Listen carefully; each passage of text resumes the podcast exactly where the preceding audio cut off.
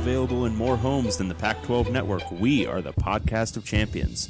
They give it back now to the 30, or down to the 20.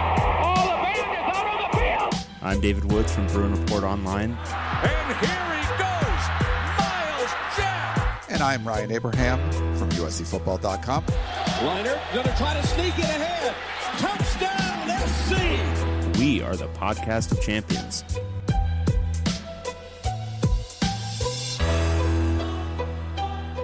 Welcome, everyone, back to the podcast of champions. I'm David Woods from Bruin Report Online, the UCLA site on the 24 7 Sports Network. And I'm Ryan Abraham from USCFootball.com, the USC site on the 24 7 Sports Network. And together we make the podcast of champions, talking all things Pac 12 football. And we're doing it in the same room, which is very nice. David's on the West Coast, and we're in the studio talking Pac 12 football. We got a lot of questions, we got a lot of games to go over, lots of stuff to do. David, I, I thanks for coming in, though. I'm glad you're here. It's great. It's great. I got to tell you, it's a little bit weird um, having like really good sound quality during this show. I'm used to.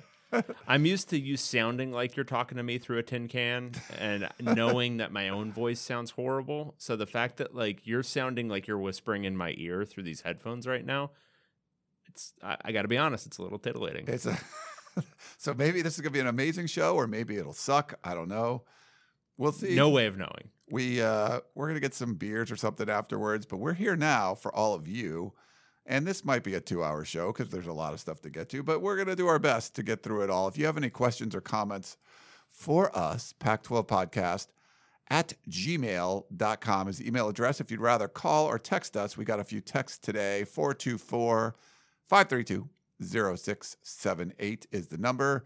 If you want to tweet at us, meaning me, at Pac 12 Podcast or our website, uh, pac12podcast.com, please go to Apple Podcast and uh, subscribe, rate, give us a positive review, a five star rating. You can, I don't think you can rate us on Google Podcast, but wherever you're, you know, wherever you're listening, please subscribe, tell your friends about us. And uh, we do appreciate that. I don't know. Do we get any more, uh, any uh, reviews? We've got a f- we've got a couple of new ones. You want me to read them? Yeah, sure. All right, this is from 822 Loxahatchee. No idea. Uh, informatively snarky. Although I live in the SEC footprint, I'm primarily a fan of the Pac 12 and football. I enjoy the regions and schools' more balanced viewpoint on football and its place in society. Ryan and Dave reflect this by injecting an exuberant dose of lighthearted humor into their commentary. Never do they seem in danger of taking themselves too seriously either. They are very knowledgeable and well spoken as they convey a real sense of the unique character of each team and its fan base. So while the Pac 12 is currently lagging in producing playoff quality teams, fans, fans can take solace in the knowledge that it is due solely to a relative scarcity of morbid, morbidly obese linemen. I don't think that's such a bad thing. I like that. And then uh, Keylime503 says the Mike Leach of podcasts. Not sure what can get more off topic during the football season a Mike Leach press conference or this podcast. Yeah. Well, it was funny that this past week, uh, Mike Leach was asked about, you know, what we talk about pretty much every day during the offseason of what, you know, was a battle royale Mhm. between all the Pac 12 mascots. I, I think he undersold the Sun Devil a little bit. I bit. think he he dismissed it. I think he started out with the Sun Devil because it's clearly the most confusing one to deal with. Yeah. Um, well, it's the most confusing in like a real, you know, boots on the ground kind of way. Like, what are a Sun Devil's powers? But it's not confusing in the way that like Stanford is more or less an abstract concept that you have to deal with. Like, how does a color Yeah. fight anyone? um, so uh, you know, if he'd gotten down to that point, but I think he conflated the cardinal with the cardinals. I think he said something about a bird. I think bird, but there was tree. There was also a tree. he got I to think. tree eventually, but it's Yeah. not. They're not the cardinals. It's just they're literally a color. Yeah.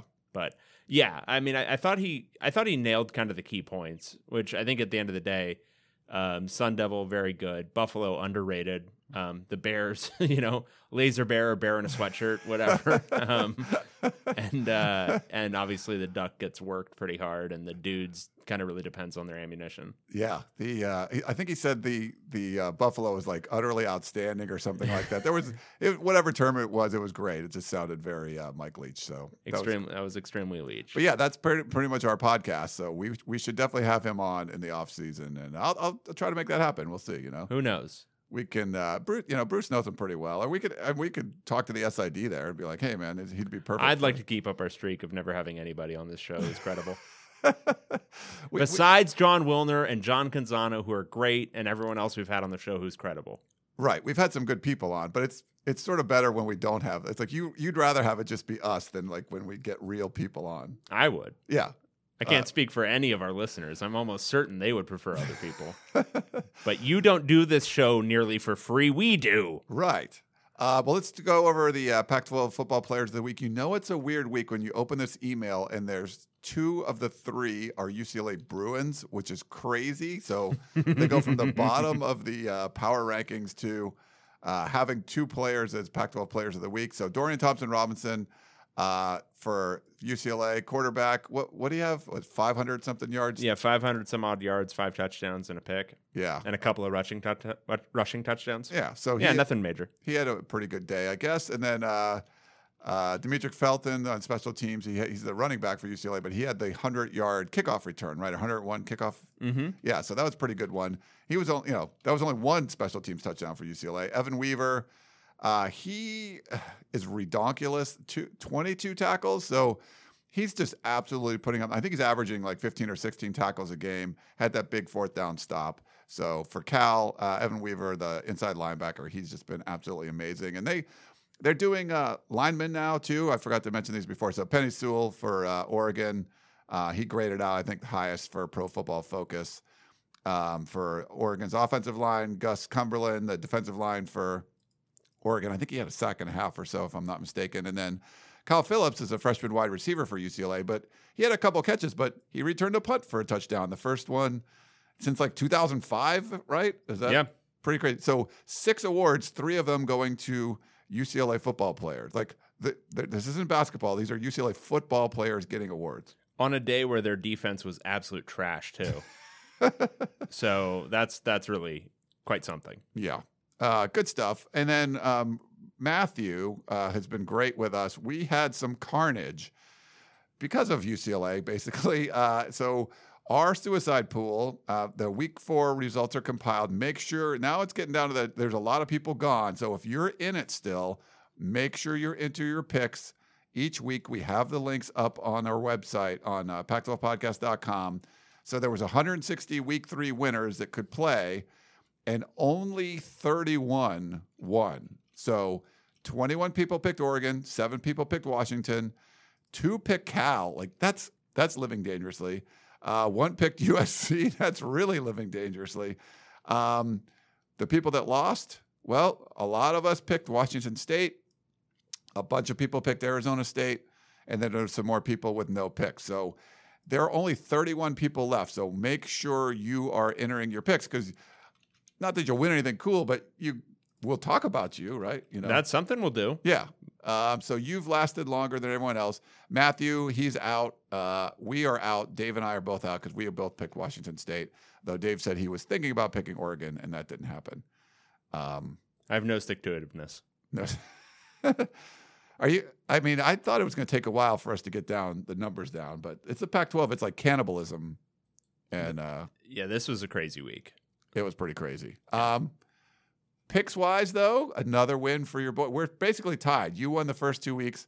I won the second Basically tied. Yeah. You've won two weeks. I've won two weeks. 21 and 14, 17 and 18. True. One of us is making you money. One of us is putting you in the poorhouse. I've making you money the last two weeks. If you get rid of week one, where I only picked, I didn't do picks. Basically, I just picked the Pac-12 teams. We would be tied. Like the, if we got rid of week one results. So if, just if my grandmother had a dick, you know the story. But we only had one uh, difference last week, and I got that one right. We'll talk about that. But you know, if you guys want a place to go place your bets, like pretty much you want to listen to me now and not Dave because I've been winning the last two weeks and he's just breaking even. You got to go to my bookie. It's so much fun. You know, at the end of a hard week, you want to sit down, take some time off, watch some football. And you know when you have a little action, Dave, because the mm-hmm. Pac-12 hasn't been that exciting, you know. So we, we need a- Nothing, nothing really going on there. no, you need a little action on some of these, you know, some of these because you know you could get a game where say UCLA's down by 32 points, they're not going to win, right? You can just No, turn they- that one off. in any of the last few years, if they're down by 32, 34 points, like you just turn that thing off. Don't worry about it. Never turn it on again. Never even pay attention to the score. Don't look it up the next day. Just move on with your life. If you're a fan, maybe stop being a fan. Maybe just move on. But you get a little action and you still want to watch because then the, the total matters at the end. So do the smart thing. Go to mybookie.ag. No one gives you more ways to win than they do at mybookie. They have the, the fastest payouts and better lines than any other sports book. Don't forget, where you're betting is just as important as who you're betting on. And mybookie.ag is the best in the business.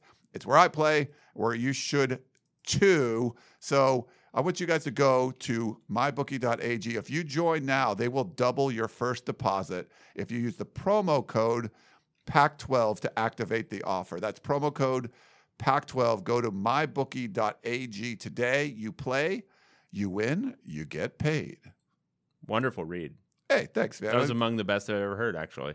well, here, you know, it's it's better when I'm winning, so that it's you know when I, the, You, you know, you've got that you've got that real authenticity behind it when you're when you're when you're barely barely a game under 500 breaking even. Right. Yeah. Well, you know, we're I'm on the way back. We do it. That that first week was just like my experiment to pick all Pac-12 teams. Yeah, yeah, yeah. Utter failure, I I love know. rationalizations. They're Yeah. lots of fun.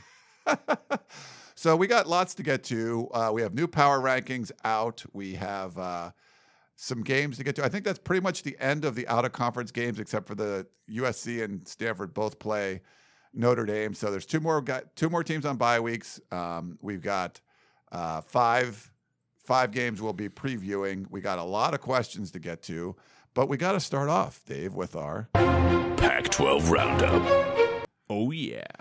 Are you excited? Uh, yeah. Yeah. Should you seem you seem- really, really pumped up. You seem excited. Okay, so uh, we have. I feel bad because uh, number twelve we have. Oregon State Beavers.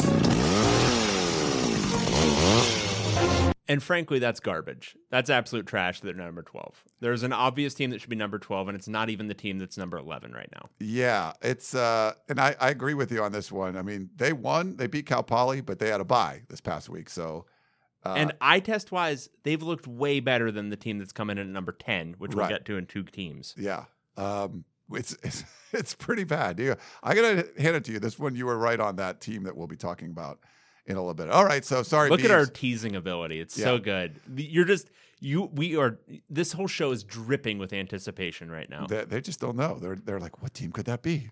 Um, all right, so our number eleven team is. UCLA Bruins. And they took on uh, in a crazy game. Washington State Cougars.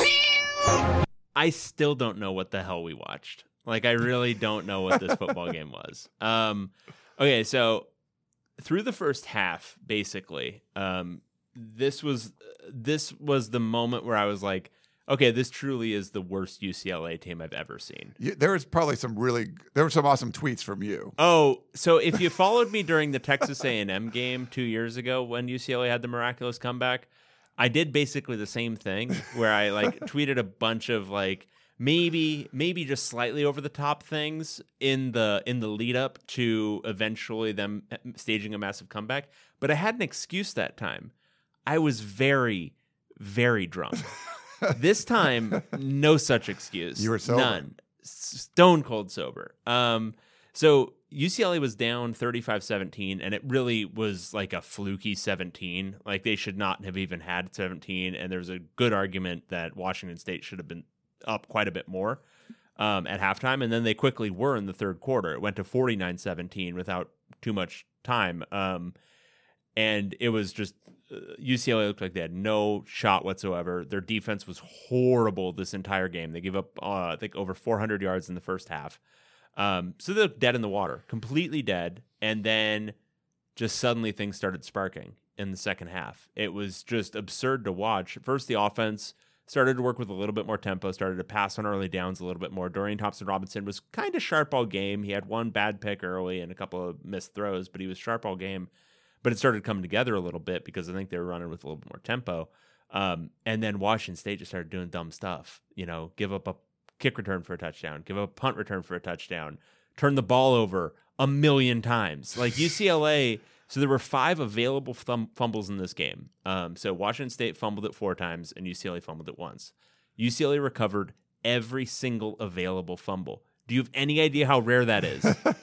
That's basically a 50. It's like flipping it's a a coin. 50-50 it's a 50-50 proposition when somebody is fumbling the ball.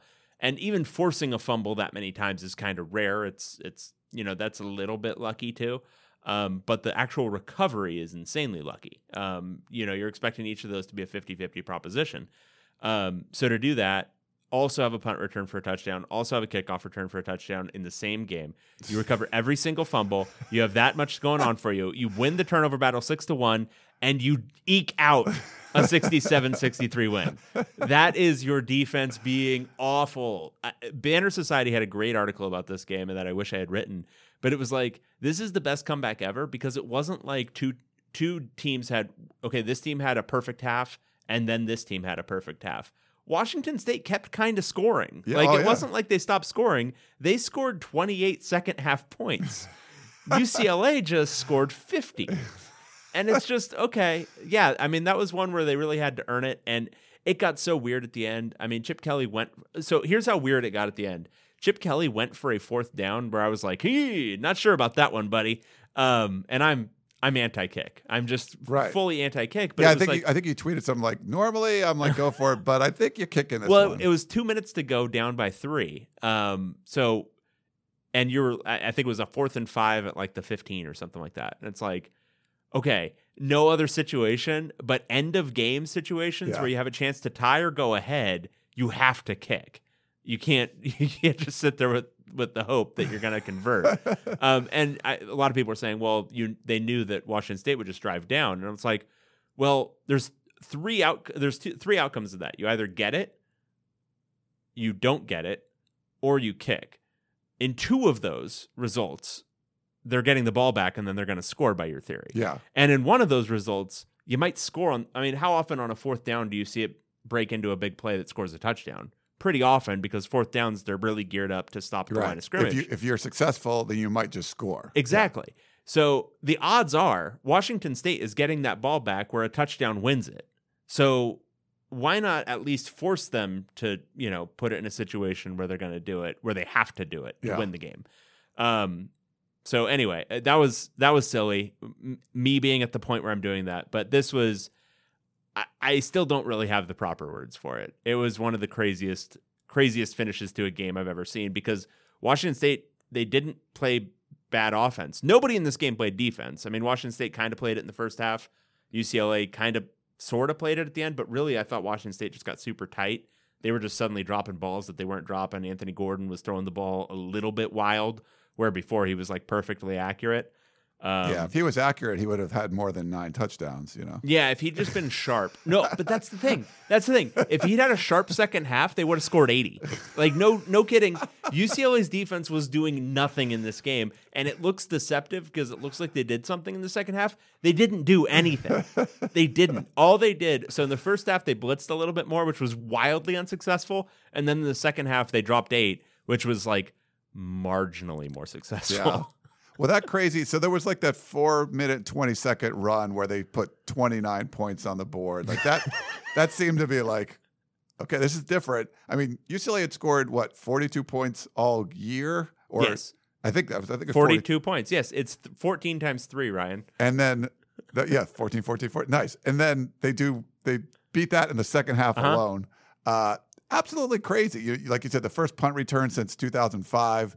Um, Washington State, I thought tackling was poor, especially in the second half. I think that helped a lot of it. You know, turning the ball over is not a real big deal. But even when UCLA scored at the end of the game, they scored with a minute left. You're like, that's way too much time. Like there, there's, and somehow, you know, They got a strip sack from Keisean Lucier-South in his first game back from suspension. oh, that's that's a Look big at, one. looking a little husky.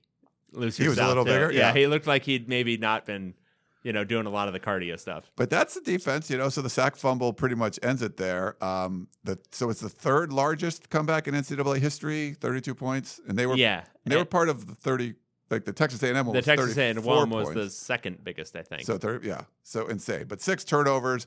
I, Dennis Dodd tweeted something this morning. I thought you'd like. Uh, so he said more than a quarter of all the plays in the game. So there was 157 plays. more than a quarter of them were explosive plays, 10 yards or more. And more than a third of Wazoo's plays this season, 33.8%, have gone for at least 10 yards. That's up from 22.6%. So a third of the time when Washington State plays go more than 10 yards. Like it's that's absolutely crazy. Well, this is, and I, I do want to highlight something about Washington State because their season is definitely not done with that offense. Um, that is the most explosive I think I've seen a Mike Leach offense. Um, typically, they're kind of, I mean, if you think about them more as a like what you would think about from an efficiency level as a running team, they make more sense if you think about them like that. Like they're typically dinking and dunking down the field. This one's explosive. And Yeah. I think it's all due to those receivers. I mean, I came away, so I came into that game thinking they've got maybe the most talented top to bottom receiving corps that Mike Leach has had. And I came out of it thinking they might even be better than that. Um, they need to work on their ball security for sure. But from like an athletic standpoint, Dezmon Patmon and Easop Winston, not to mention Tay Martin, but those two guys are burners. Yeah. And Patmon is also big. He's like 6'4, 220, and he can really race. I mean, he was beating Darnay Holmes down the field. Um, th- that team can do some stuff. I, I think this one was a perfect storm or an imperfect storm or whatever you want to call it. Um, Washington State did everything wrong after a while defensively, and then they also just got a little bit off offensively. Um, but they should have scored 80. Yeah. Like they, th- this was a game where they easily could have had 11 passing touchdowns. Um, they fumbled the ball in really weird situations. And I do want to note something because I know Washington State fans are going to be a little bit bitter about it. There was a really BS fumble. Um, and it wasn't the ones that people are thinking about, the review ones, but the one they held up a Washington State receiver right around the first down marker, and it should have been forward progress. Oh, like gotcha, he, okay, he was held yeah. up for such a long time, and the refs never blew it dead. Um, that one, there's no reason that should have been a fumble. Um, I thought the other ones were more or less legitimate. Um, the last one they overturned, I wasn't expecting them to overturn, but watching it on replay, the, the, ball was coming out, but usually in that situation, the refs wouldn't have overturned it. But, um, no, there was there was a lot of lot of nonsense in this football game. Anthony Gordon nine TD passes, so he beat the the program record uh, of Gardner Minshew, who set it last year with 7 Mm-hmm. He had that in the first half. Uh, I think it was the first half or the third quarter. It was some po- point in the third quarter, but it's a Pac-12 record, nine touchdown passes. So, um, and he's not the offensive player of the week, you know. And frankly, like justifiably, because Dorian Thompson Robinson was incredible in that second Yeah. half. He so at one point in the th- uh, in the fourth quarter, it, it it died down a little bit after that, but at one point in the fourth quarter, he was I think averaging 15 yards per attempt. And it wasn't like it was few attempts. Like th- it- that was well over like 400 yards at that point. He ended at 13 and a half. Um, but this was by far the best game of his life. Yeah. Um, just really exceptional. Pretty crazy stuff. All right, so that was uh, that was our number uh, eleven team now, but uh, Washington State dropped to number six, so they're our number six team. Um, we'll go with that. Our number ten uh, team was hosting. Stanford Cardinal. They're hosting our new now number one team. Oregon Ducks. I like the number one. I think Oregon's justified there. Stanford should be number 12. If you're taking all of the previous history with Stanford out of the equation, this by far looks like the worst team in the league. Yeah, it's hard. I mean, it's Stanford though, so that's why they're not. But they look But- so broken. Yeah, Like the entire thing looks broken. So I watched quite a bit of this game. Um, and what stood out to me was that Oregon left a lot out there. Uh, they should have they should have had quite a bit more against Stanford. I thought, you know, what I, one thing I noticed, and I'm interested to hear if uh, Oregon fans agree. Um, one thing I've noticed with CJ Verdell as a runner, he doesn't appear to have great vision. Um, he's seem seemingly pretty athletic, pretty fast, um, but, but I saw so many opportunities where if he'd just taken a cutback lane, and it wasn't like you know, dude watching at home, yeah, he should have taken that lane off the left, but like where he had a lot of space to to hit a different crease. And it seems like he's just kind of running to his line and just running where the play is supposed to go all the time. And I wonder if anybody else in the in the Oregon fan base is seeing hit that. day. Let us know. yeah, what you hit the think. day. Let me know what you think. Because there seemed to be opportunities that were there. I don't think the offensive line had a good game or a very or a very good game, but it seemed like he was missing missing them quite a bit. Um, the story of this one I thought was just Oregon's defense and uh, Stanford's um, completely inept offensive Oof. attack. It's so bad. And this is something I cited last week against UCF, but Stanford has so many long, long developing pass plays that are designed to throw the ball directly across the field for a three yard gain. And it's just like, this isn't even an NFL offense. It's just, it's just garbage where if you execute it perfectly, you're still probably going to need to use some fourth downs to convert. Like Yeah. there's these plays, so many other offenses in college football, the plays are designed to be explosive. Yeah. They're designed to go 10 plus yards all the time.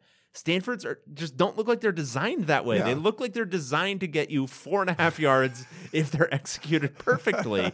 and it's just insane to watch this offense. Um, KJ Costello was not good, but it also was the case that like that offense is just not good. Yeah. Um, and their offensive line didn't play particularly well. Uh, Cameron Scarlett, you know, he put up some yards, but again, I'm just struck by how little he can really make happen just of his own individual ability um, in this offense. But Stanford was completely inept. Like they couldn't generate anything offensively, and it wasn't like Oregon outgained them by a ton, but total yards really doesn't tell the story.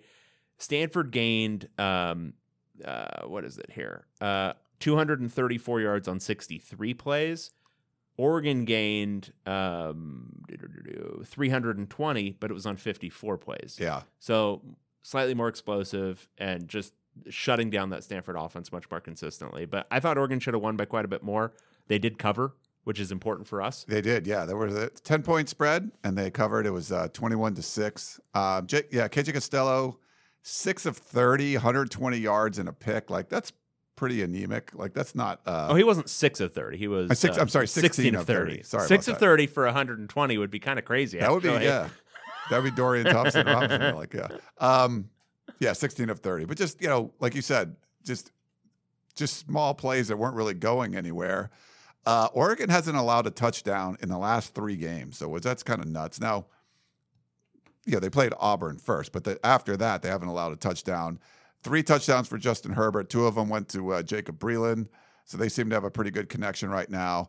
This is the first time Oregon's won their conference opener since 2014, and they had lost three straight to Stanford. You know they're not very good away from home. They had lost 15 of their last 20 games away from uh, from Autzen Stadium, Is which that bad? is it's, that's not good. So all of this, yes, I think it could have been worse. Uh, They could have beat them, you know, by more.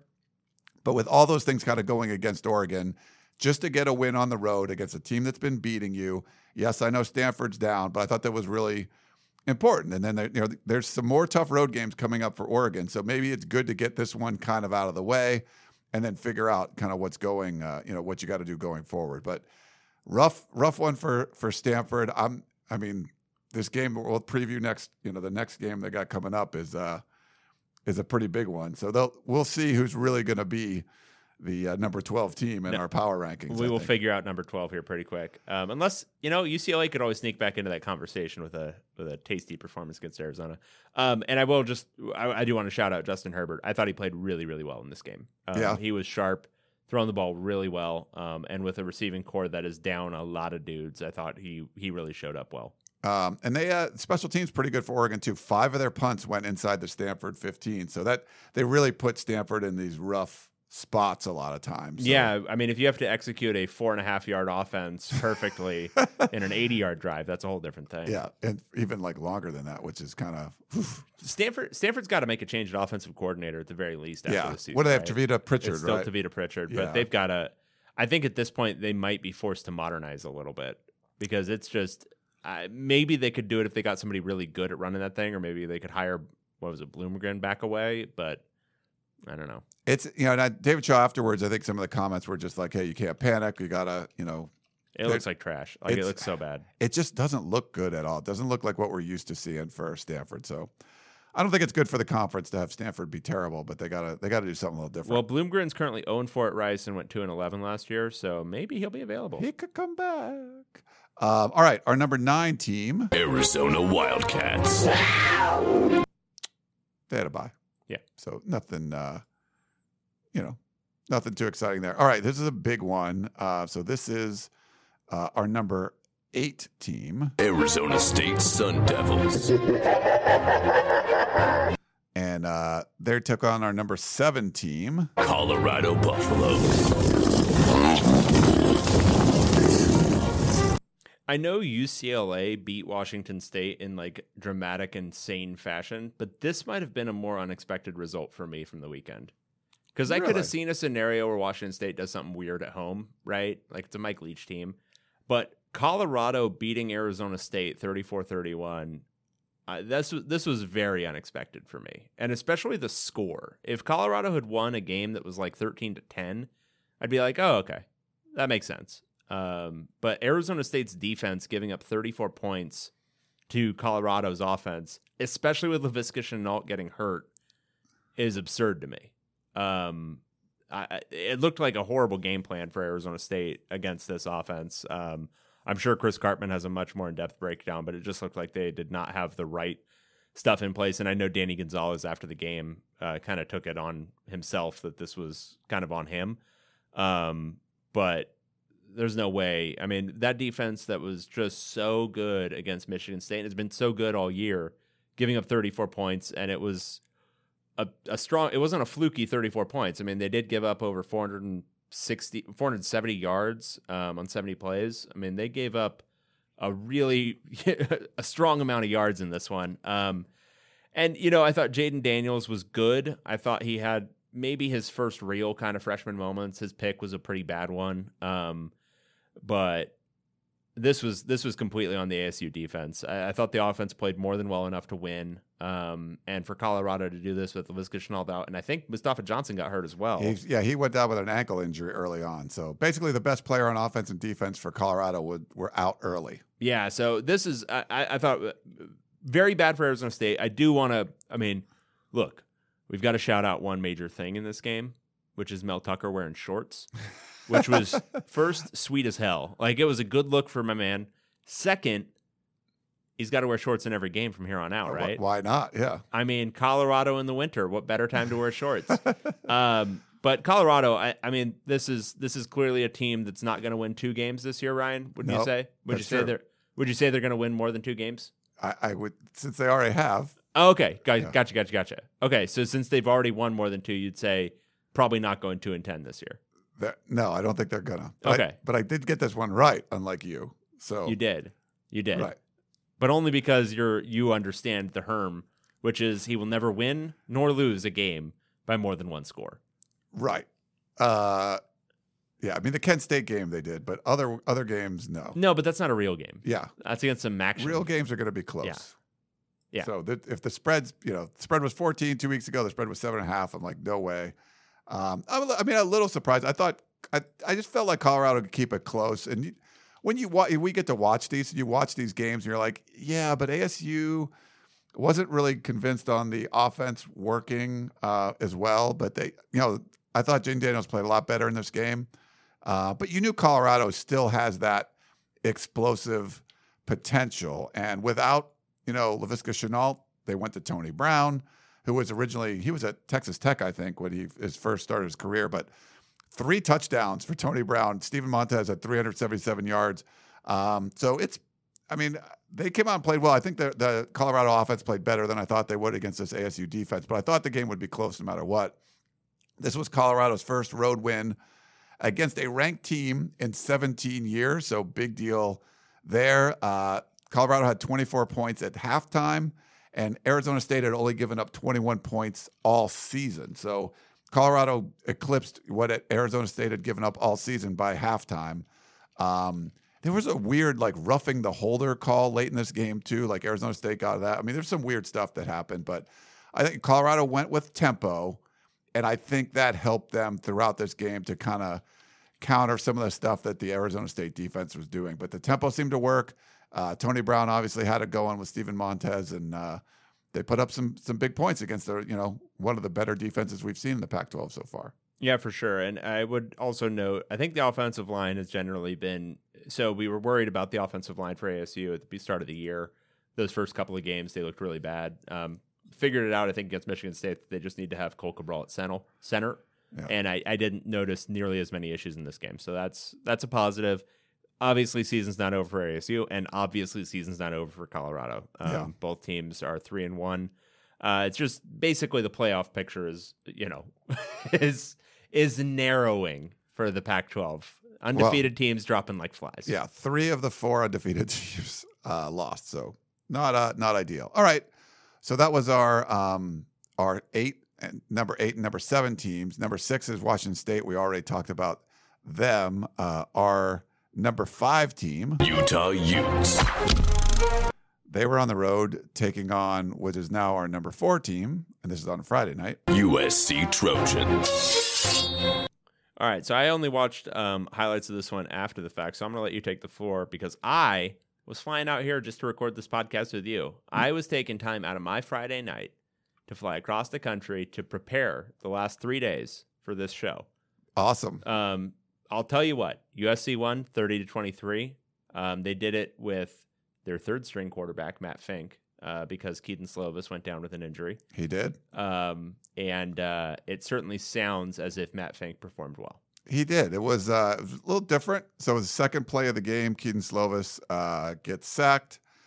Uh, well, he did get sacked. He uh, got hit as he was delivering the football. It was a completed pass to Amon-Ra St. Brown, and he went out with concussion uh, syndrome. We're not sure uh, what if it- his status is going to be for their game against Washington, but that means Matt Fink comes in, and and behind Matt Fink, because Jack Sears is already in the transfer portal, you have walk on. So they are down to their last scholarship quarterback. So, uh, But yeah, anybody can execute this thing. it, pretty You- much. You, you probably could.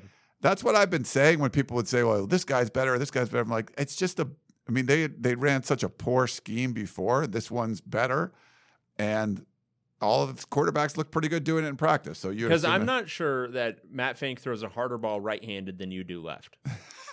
and for him to go out there, so I didn't watch this game, so I can't even say, but for him to go out there, my mom who watched this football game was like, Who's that boy? Who's that boy who played who played quarterback after Kedon Slovis went down? He's really good. And I'm like, You talking about Matt Fink to me? I watched Matt Fink's ball get blown down by the air at, at Redondo Beach when he was in high school. Like a, a strong breeze knocked his ball off flight. What are you talking about? Yeah, And I, I look at his stats 21 of 30 for 351 yards. Okay, first, okay. Obviously, the offense is pretty good and it's like well designed and all that stuff. Utah, what are you doing that you're giving up 351 yards through the air to Matt Fink? It's uh, it was it was kind of crazy, and I, I think Utah. This so Utah's good. We know they're good. BYU's not as good. We saw Utah smoke them. We saw Washington. Well, we'll talk about that in a little bit. Um, but what they did was they had a strategy. Like, okay, USC's wide receivers are better than our DB, so we're going to drop eight guys in the coverage. and We're going to do something different. Utah, I think, was a little bit David Shaw stubborn. Like, we're really good now. We're going to do what we do. And they played man coverage to start the game and just got absolutely torched. Then they had to went this kind of more of a soft zone thing and change it up a little bit. But they they needed to do they needed to take a page out of the BYU playbook. But I think they just felt like they're and and I to me, just it was over. This was an overrated group of DBs. Like I, The the best, so I, they I think expo- there's I think the- USC exposed. the a couple of position groups in the Pac-12 that have the argument for this is the best thing going in the Pac-12. In that conversation is the USC receiving corps. Yeah, Um, like just not even just the best receiving corps in the Pac-12, but this might be the best position group, regardless of anything in the Pac-12. Thinking you're going to man up against, it's not even just that they're all very good; they're also mismatchy. Like Michael Pittman is six four, but also runs super fast and can jump over you and do all kinds of stuff. And he kind of likes to hit people too. Like he's he's a big tough guy, but he's also super athletic and good that's not that's not fun to go against. You got Tyler Vaughns who has hands like glue that you just and he make ridiculous catches. He's not like the most athletic guy in the world, No. but he's pretty athletic. he's and super smooth. yeah, yeah. Amon, Amon-Ra St. Brown, who's just gonna blow you away. It's just you know you don't want to deal with that. So don't don't man up against them. No nobody do that. Not even like don't do that if you're Oregon. Don't just don't do it. Even Cal, like Cal's got the best group. I'm curious to see what that. That'll be a fun one to watch. That Cal DBs versus USC wide receivers. But, But, like just put a few extra ones back there. Play a little bit of zone. It's fine. Utah though just made so many mistakes. Like I have the stat sheet right here. It's pretty much worthless because Utah won the game on the stat sheet. except the mm-hmm. scoreboard. And you know, time of possession, USC couldn't run the ball. They had negative yards like late until the fourth quarter. Uh, Utah had so many penalties. Like Utah, Utah was moving the ball well, and they would keep getting these offensive penalties. There was lots of holds, and the Pac-12 refs were just throwing flags like crazy. It was, Were they butchering the game or were they like legitimate calls? I mean, that, there were some legitimate ones, but there was there was a lot of butchering and stuff going on Yeah. too, where it was just. Uh, It was my man Mothershed, wasn't it? he was you know and it was funny he was not listed he wasn't listed on the our sheet that he was going to be the, Yeah. the referee. And he'd actually come out to a lot of usc practices this fall to like you know work the practices and stuff. And he was like this late substitution and all the early flags were going against utah. And you're like hmm is there some like what's going on here? Like why is this late sub on, on a referee coming in? But there was but then you look at like there was a bunch of holds like USC played BYU the week before, and there was all kinds of holds that nothing was called. They were calling pretty much everything uh, on this one, and, and you look at him like, yeah, that guy got held and stuff, but um, it Utah made a lot of mistakes, and I think some of it was just, are you ready for prime time? Um, you know, you're the favorite coming in there. Utah's always really good when you're not expecting them to be good. Now they were the number 10 team in the country. They were the favorite in the game, and USC kind of came out and just punched him in the mouth. And the, the offense wasn't really air raidy. It was more like hero ball from what we've seen before. Like just throw it up to the wide receivers down deep and let them go make plays. There was one pretty bad pick that Fink threw.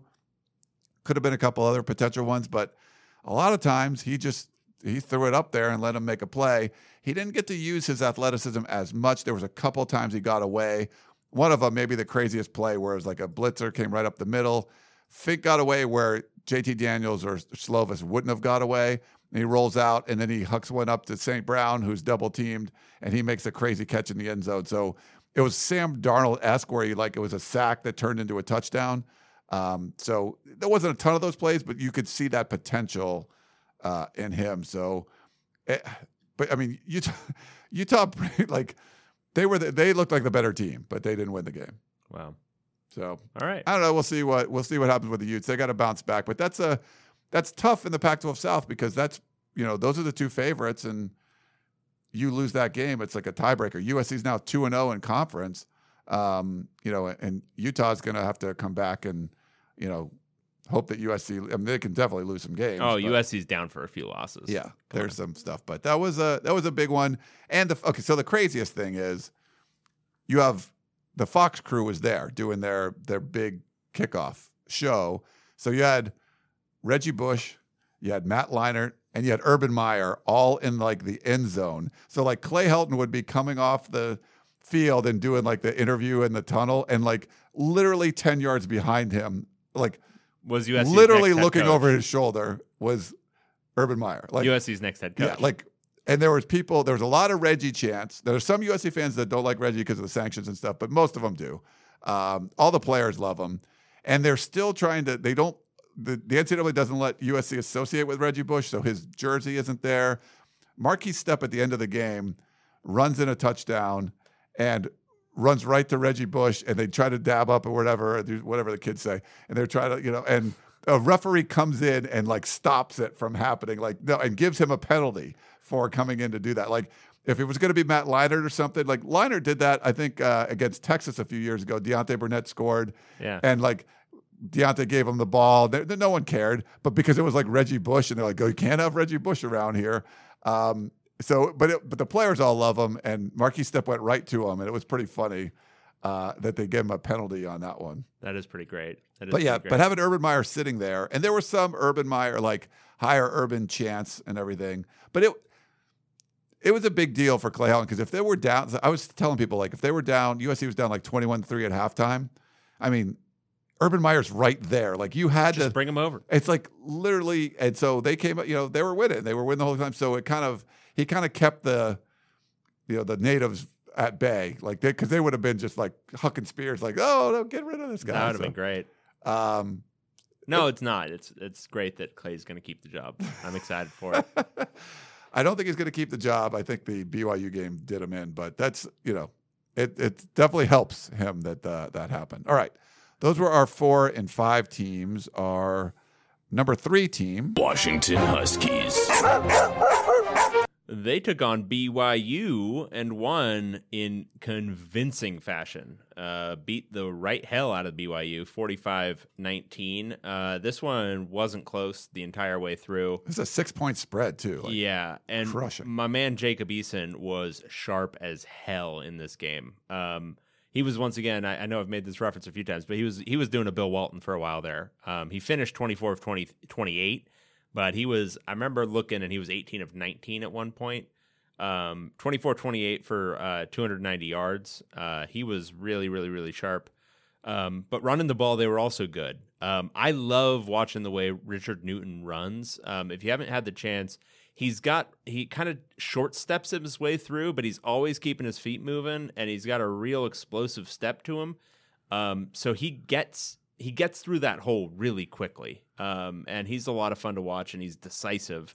Uh, but Sean McGrew also played well, and that was really nice to see. Um, you know, we've I think you've probably met Sean hanging out at St. John Bosco before, but Yeah, he's he was fun. Like he's like five foot yeah, he's a, three. he's a fun little guy. it was so funny. I was pointing it out to like people I was watching the game with. I'm like, watch this running back. Watch this running back. He's like five five, and and then they're like, no, he's not. No, he's not. And then it would like they did that. You know that what game? What channel was this on? ESPN. They did like the pan behind view, and it shows like Eason, who's like six five, statue quarterback, and then little Sean McGrew standing right next to him. It was great. Um, they did a much better job against uh, BYU. I thought Zach Wilson still got some stuff done, um, but he wasn't doing anything in the run game. Um, but I thought, you know, Washington's defense, I still think has some stuff to work out. But I thought this was a pretty good showing. Um, they gave up some stuff in the pass attack for sure, and I think the the Washington secondary still has some work to do. But they Yeah. got a little bit more pressure in this game than they've gotten before this uh, this one. Um, so I thought it was pretty good, and and Washington's receivers did a much better job in this game than they've done the last two. Um, uh, Aaron Fuller and, and Andre Bocelli both. So why do we pronounce that one Bocelli? Do you know why? I don't know. it's got an A at the end. Yeah, I, I, I've never heard a name That's the, what we a, hear the on the- A at the end is silent. yeah, Shouldn't that just be Bocellia? I would think. But Okay. That's what, what they say on the. the they never do it, and I don't like it. Um, it makes me uncomfortable.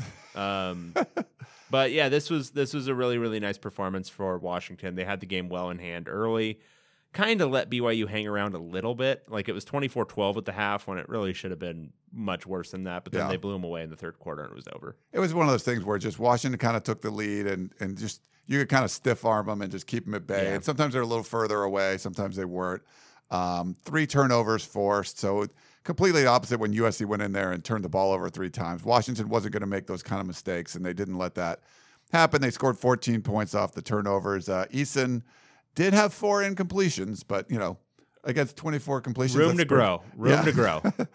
he had you know 290 yards, three touchdowns. Uh, you mentioned Aaron Fuller. He had a he caught a touchdown, but he also had an 88 yard punt return for a TD. Uh, Salvon Ahmed didn't make the trip, but the other two running backs, like you said, I think they each average one average like five yards a carry, one average six yards a carry. So- Honestly, I'm more impressed watching both of those guys than I ever really was watching Ahmed. I mean, I I I know he's like a he was a highly rated recruit and he's a fast guy, but I don't know. He's never struck me as as shifty or or a playmaker in the way that these guys are. Um, now maybe that's a ignorant statement. Maybe some Washington fan is going to blow me up, but I thought honestly I've been impressed with Newton all year, and I thought McGrew really showed some stuff in this game. I bet. I mean, Ahmed's got that speed though. We'll see. Um, you know what if, if he's able to go. We don't know what his status is for this this coming week. There was a weird like Washington tried like a fake field goal. This is one of those things where maybe you Oh, my left points like from the five, and it looked it looked awful. it it was broken from the jump, but also um, one of the receivers missed a bad block on the edge that probably would have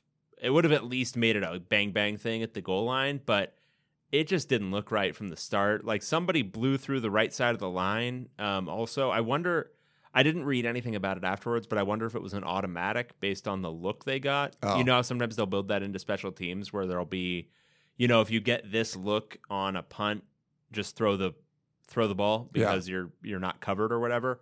I wonder if it was something like that. I didn't notice it live, but maybe there was something because it looked like maybe some guys weren't all on the same page. Um, because they blew through the line pretty quickly, like on the right side of the line. They It, was blown up from the beginning. yeah. um, and then, but yeah, it was it was not a great fake. Uh, but if if it even with the blow through on the right side, if it had been blocked correctly, there was still a chance he could have made it in. Yeah. All right. Well, the big win. It's a good win for Washington. Um, so we've seen BYU play good, play bad. That's kind of what they do. Sometimes they play well. Sometimes yeah, they won't they're play they're well. up and down. Um, all right. This is no, I didn't. This is not who I had as my number two team. Uh, you know, in in the in honor of Ryan Gorsey, I voted these guys number one. But number two, we have California Golden Bears. They're they're on their way to not just ten and two, but twelve and zero, baby. twelve and oh. zero. The sturdy Golden Bears uh, went in to SEC country, and they actually weren't the only Bay Area team to pull out a win in SEC country this Mm. weekend, but they were the only Pac-12 Bay Area team to do it, um, and they did it, my friend, with offense. I, I know that had to make you mad. It made me so mad that they tried to go in there and offense this one, but they did, and they did it successfully. And we might soon not be able to make jokes about this anymore. uh, Chase Garbers was legitimately good. Just he was great. Yeah. He had a great first half. Got dinged up a little bit, but he was great throughout this game. Uh, 23 of 35 for 357 yards. That is a clean 10 yards per attempt. Only one interception, four touchdowns. That's like a normal like Pac-12 good quarterback output. what is that? They had 433 yards of the the Of O word offense. of the O word of offense. and their defense still showed up fine. It was okay. I mean, okay, well, okay. Maybe maybe giving up over 500 yards isn't great, but it was on 86 plays. Yeah, they were out there a lot. They were out there a lot. Mhm. So that's not it's not great. It's not Cal defensive old, but it's it's okay. Um, Matt Corral, uh, their quarterback, he he was dinged up towards the end, and then Ole Miss um, put in their true freshman John Rhys Plumlee, who was lights out. He was better. Dude was just slinging it, running it, doing everything. Gets the ball down to the goal line, um, and then they're trying to get the ball in. In my mind, so this is down 28-20, and this is in the closing seconds of the game.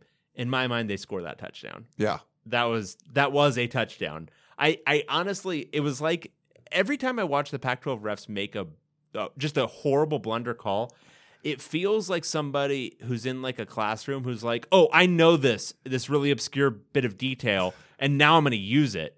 And it's like, "Oh, I know when he catches the ball in the end zone, but if he falls out of it that way and the ball never crossed, even if his feet are in the end zone, it's not. And it's like, I know that bit of knowledge, so I'm going to see that, even though that is 100% not what's happening here. even though the ball clearly crosses the goal line into this guy's hands, I'm still going to call it this way because I have that obscure bit of trivia in my mind. Um, that was an insane call. Um, and then they didn't review it in the whatever eight to 10 seconds they had. First, it should have been a touchdown on the field.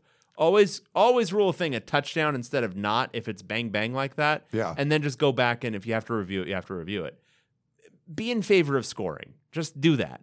Um, but second, then it's 10 seconds to go and Ole Miss doesn't have any timeouts. So And they're it's in fourth this, down, so they they're in this the position where they're like, okay, we'll wait, I guess, until one second's left, and then we just got to go because we got to go. And they go, they don't get it on this like kind of broken sneak play. Evan Weaver comes in again and, Yeah. and bear hugs a dude, um, and he had a great game. Uh, but it was so broken the entire thing, and obviously they didn't get in on that last one. But the fact that eight seconds elapsed and the Pac-12 review officials in that moment couldn't say, "Oh wow, that one was way too close. We absolutely need to get this stopped." Is crazy to me. Yeah, so this was so for the second week in a row, a big out of conference game, uh, won by the Pac-12 on the road, Pac-12 crew, and we have to invoke that new policy where, hey, if we screw up, we're gonna have give you like this video feedback of what what went on, and according to the Pac-12, uh, they got it right. Um, that they they said that they, uh, you know, could have you know. Uh, they could have reviewed it. They wouldn't like they weren't opposed to reviewing that the third down play, uh, but that they got the call right that he didn't get in and all that stuff. So they they put that out there. The, I know the athletic director for Ole Miss made uh, some statements on Twitter and stuff, and they were pretty pissed off. I watched the beginning of the Paul Finebaum show this morning before I came in, and and they, they did, I mean, they kind of said what you did, like that's a touchdown. This Pac-12, and they just ra- just they they don't even look at the Pac-12 as like a real thing. They're just like they are so awful, and they you know this is just what you expect from the Pac-12, how terrible they are, and uh, you know, and you you read Jon Wilner, and he's like, I think they got it right, and uh, you know, to me that looked like a touchdown too, like his.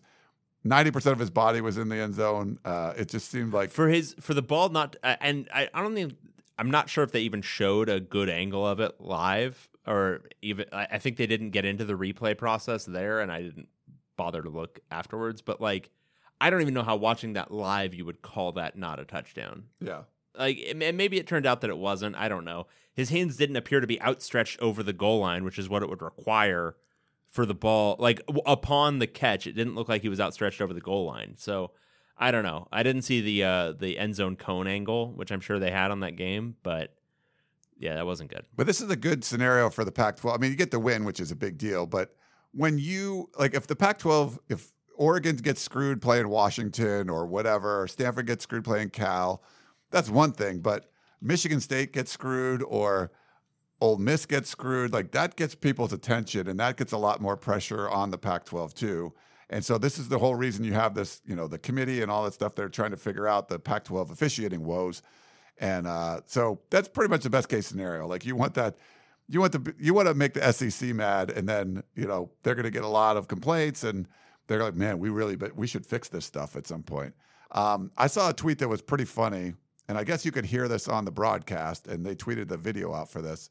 Um, someone during part of the broadcast, you could hear someone in the crowd uh, yell "F you, communist mother effers" in the background. So some Ole Miss fan was basically calling Cal Bears communist mother effers, which is uh, it's pretty classic.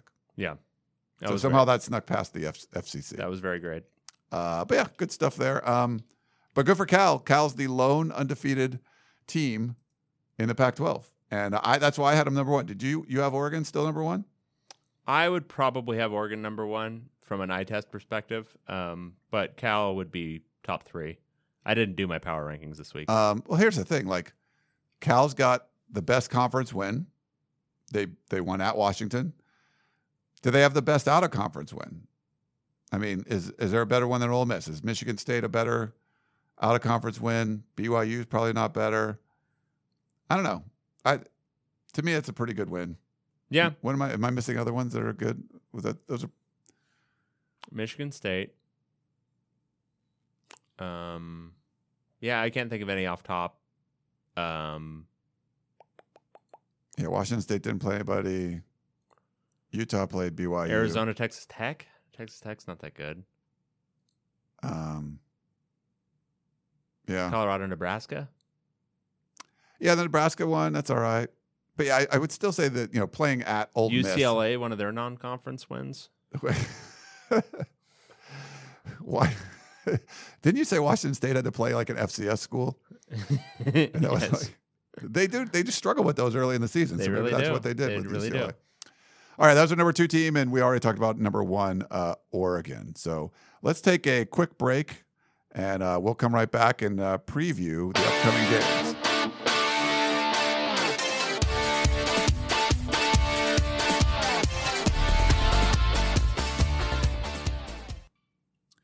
All right, we're back here on the podcast of champions. The, the what did I call it? The pod. I don't know what you were doing there. We're only like an hour in, and we have some games to preview, and we have some games to pick, obviously, and then we got a lot of questions from the crazy listeners who uh, sent in a bunch of stuff. So we'll we had a lot of questions that came in before the games, and then a lot of questions that came in after the game. So maybe we'll try to do the before the games ones a little faster and do more about post game stuff. Because Yeah, probably, does that make sense? probably. Uh, all right. Well, let's uh, let's start off. So we have one uh, Friday game, and this will be Arizona State Sun Devils. and California Golden Bears. All right, so this one's on at 7:30 p.m. on ESPN. Arizona State traveling to Cal. Cal is favored by five points.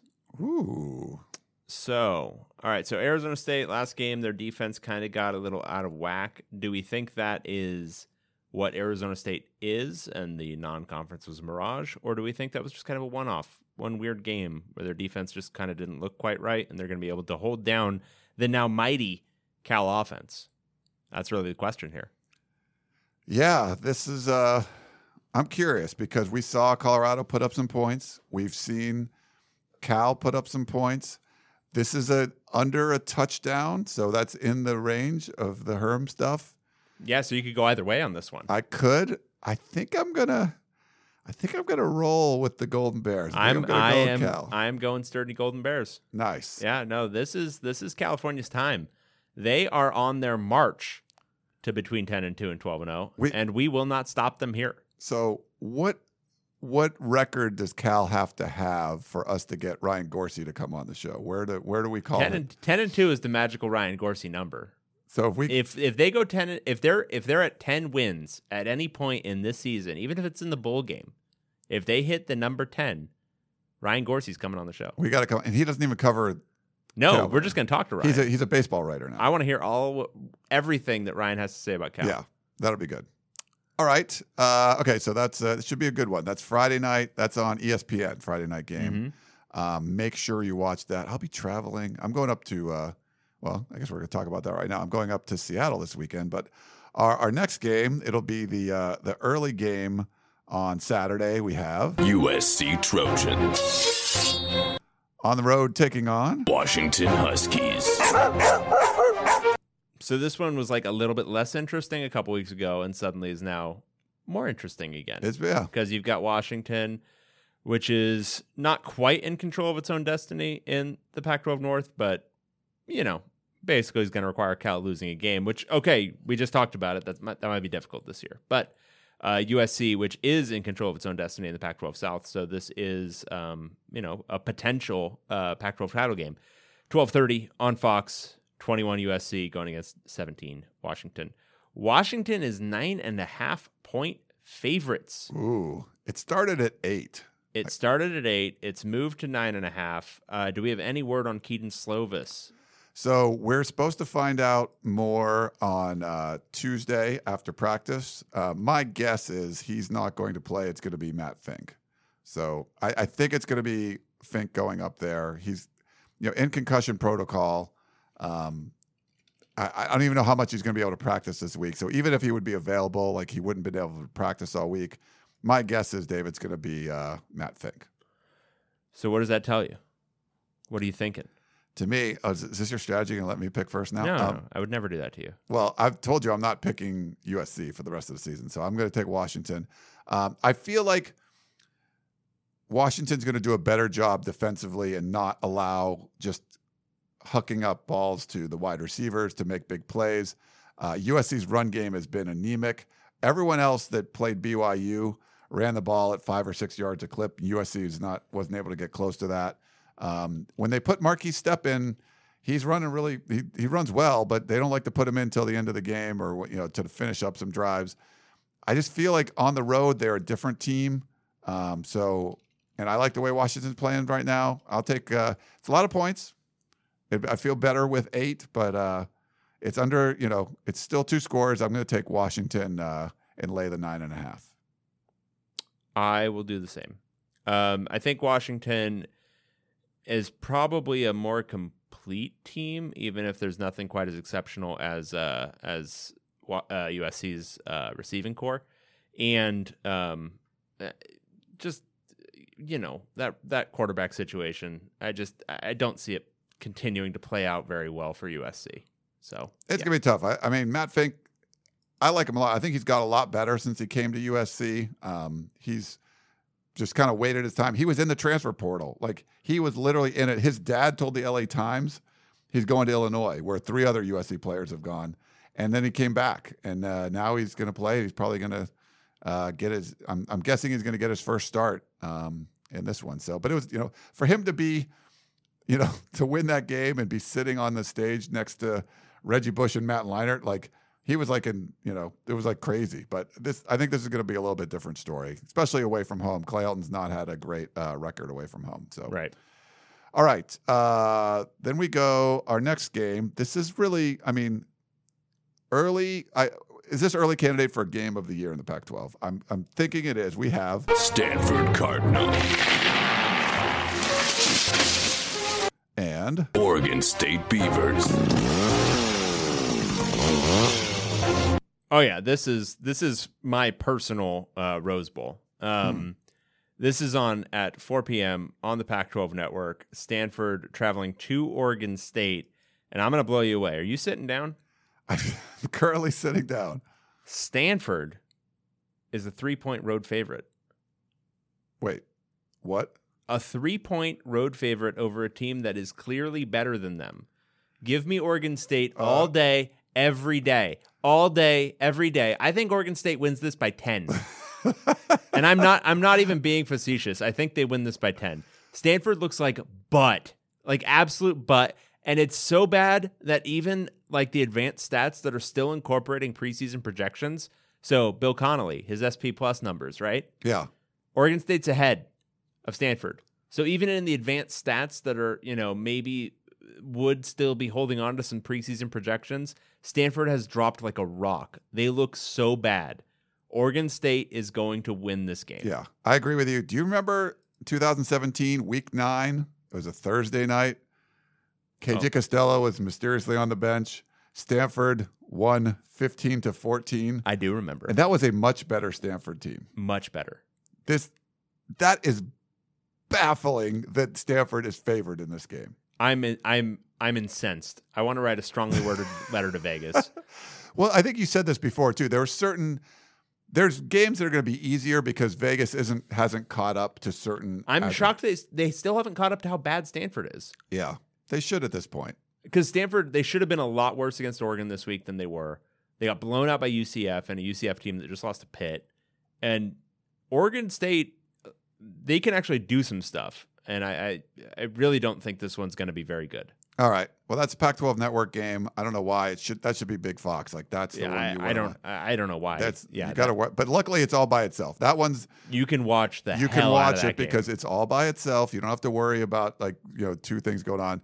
Uh, we have a couple of Pac-12 uh, after dark games. It should be an interesting one. We have Washington State Cougars.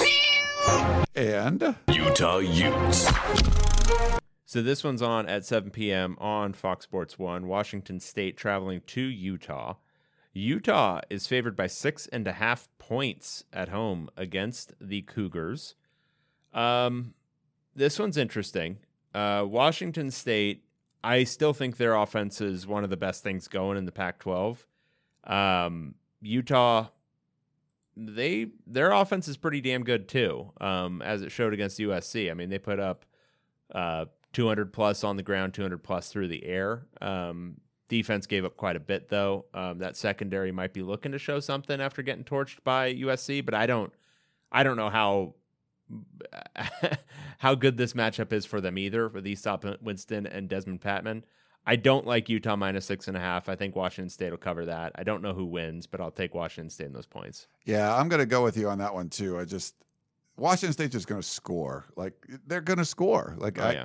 And I, you know, I love the the Utah defensive front and USC's offensive line isn't great. They couldn't run, but they did a pretty decent job of pass protection a lot of the time. And I, you know, I think that's going to bode well for Washington State's uh, pass game. We saw them, you know, that we, we know Washington State got some good receivers. USC kind of exposed that secondary.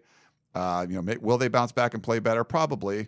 Um, but I feel like six and a half points, and you know, Washington State could just go uh, video game on you. I, I, I just I can't I can't not take those points. So uh, it's at home. Utah's a different team at home, um, but that's a lot of points, and I think Washington State will score some points. So we'll see. That we might be completely and utterly wrong on this one, but that'll be the first Pac-12 after dark game. That one feels like an overreaction, I think, to what Washington State did against UCLA.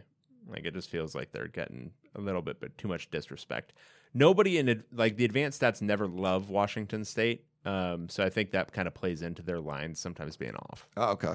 Where where were they? Where does like the advanced stats have those two teams ranked? Let me see where Washington State is. Washington State this year, I think, because their offense is a little bit more explosive than usual, is twenty three, and Utah's twenty two in the SP plus. Okay, so like a- Even teams that should be like a three point game, not a Right. six and a half point. game. because it's at home, you give them three points, and yeah, Yeah. so that's you're getting a you know there's there's some equity there. You're you're you know you're getting three and a half points or something. So I'll take Washington State, and Yeah. even though they could uh, lose. All right, and then uh, this one will be interesting too. Uh, we have UCLA Bruins. taking on uh, the well rested. Arizona Wildcats. That's Yeah. the other thing. Oregon State was coming off a bye too. So like, Oh man, yeah, no, Stanford's done. Stanford's gonna lose that game by 75 points. Um, uh, UCLA might also lose this game by 75 points. 7:30 on ESPN. UCLA traveling to the great state of Arizona. Uh, Arizona favored by eight points. Um, give me those Wildcats first, and second, um, until I see UCLA perform like that when they're not in a you know 32 point hole, I can't buy that the offense is actually what it showed in that second half and not the steaming pile of crap that we saw for most of the first three games. Now, Dorian Thompson Robinson looked a lot better um, in that game, and he's slowly progressed from the beginning of the season. Like each game, he was making incremental progress, and then this last one, he made uh, big strides. Um, but if the offense is trash at the beginning of the game again, where they're doing that glacial tempo stuff and still trying to work in like seven tight ends into the formation for God knows what reason, uh, no, I don't think they're going to do great in this game. Um, and they might not have the luck that they had in this past one. Uh, Arizona, um, like every other team, I think should be able to torch this UCLA defense. Uh, Khalil Tate um, is an equivalent at worst runner to Jalen Hurts. He hasn't shown as much willingness to run, but there's that ability there. Um, and Jalen Hurts really uh, hmm, hurt the UCLA defense. Did you like that one? Yeah, it was pretty good. Um, I need some symbols. On my- uh, but Tate, and then I think that receiving corps for Arizona, it's not great, but they've started to grow a little bit. Um, so I like Arizona to cover this. Um, I will start to reevaluate UCLA if they win a normal game and not just a bonkers nonsense game. Um, but right now, I'm, I'm still I'm still fading the Bruins, as the gamblers say. I just think in this situation, you know, coming off the bye week, uh, I like, I like where Arizona is right now. Um, UCLA, I think that's going to take a lot out of you. Like going up there, Four, uh, four hour game up till and two road games in a row. Second road game against a team coming off a bye. That's not good situational stuff. And then combine it with UCLA still hasn't like really looked great. I mean, it was like this explosive 20 minutes of football where they were in that clear like time and score situation where we're going to run tempo. Now, I think that should be their base friggin' offense where they're running tempo and, and doing a lot of 11 personnel. Uh, but they they haven't done that as their kind of base offense. So we we can't be guaranteed that's what they're going to realize from that game. So if they don't do that, um, I don't know if the execution is going to be there if they're not going against a fatigue defense. Yeah. So there's just a lot going into that that I, I just it's a hard time. It's a hard thing for me to say they're going to replicate five fumbles that they recover 100% of. It, the thing for me is like Arizona's defense was poo, Mhm. and then it got really good. Like they were great against Texas Tech. It got better. it was it was so much better. Like it was really crappy, and then it got a lot better. What it- you know, what's it going to be like this week? Um, I just kind of feel like they're trending in the right direction, and Arizona could be a dangerous team, and uh, UCLA just kind of fall back down to earth a little bit. So Right. eight, eight points is a lot, but uh, I'll go with that. I think we picked all the same. We didn't pick anything different. Yeah, I think that was about right. That means five and zero. I We're know. going five and zero this week. We are going 5 and oh. 0. Let's do that. Well, I'm not going to make up any ground on you, but I can get over 500 at least. So let's let's go five and zero in our picks. All right. Um, so those are all. That's a little easier now that we got like five or six games to do instead of 12 or whatever that one week was. Was insane. Should we uh, jump into some questions? Let's do it. So I got the first one pulled up. Uh, who is better? So we'll try to do these quickly, even though some of these are long. Who is better and best? Why? Uh, this is Chris from Seoul. UW at BYU game has not been played as I type. Ryan and Dave, who both picked the Huskies to cover, have already review- reviewed the game, and this question is read. uh, as this question is read, it may have escaped mention, but BYU uh, captioned their their Husky game as revenge, a la beating the Badgers in Camp Randall. Cheeky bastards, even if past and present students are not allowed to use the latter noun, might be a better team name than Cougars. I'm, I'm kind of confused. Am I- yeah, I'm, I'm I'm a little confused. a little lost. Am I reading this wrong? I don't think. Okay. Also, suggestion is you want to reduce the podcast by an hour or so. Take the pledge and do not mention or discuss the killer C's, Chip Kelly or Clay Helton. Only players or team names, if you must, during game reviews and forecasts. Just a crazy idea, but us suffering listeners somehow continue to live in hope. Okay, then he wants us to rank these 12 Pac 12 coaching hires. So hire at the time of hire or how they've performed since then? He didn't say. Um, Uh, okay. you want to say, let's just do how, how, how it turned out. Okay. So we got Mel Tucker. Okay. We don't know much about that. So far, pretty good, though. Chip Kelly. Mm-hmm. Mm. Uh, Kevin Sumlin. Mm. Mm-hmm. Herm Edwards, better than you think. Jonathan Smith, hard to say. Mario Cristobal, pretty good. He's aka the human most resembling a honey baked ham. Justin Wilcox, certainly uh, better than you thought of some random defensive coordinator would do.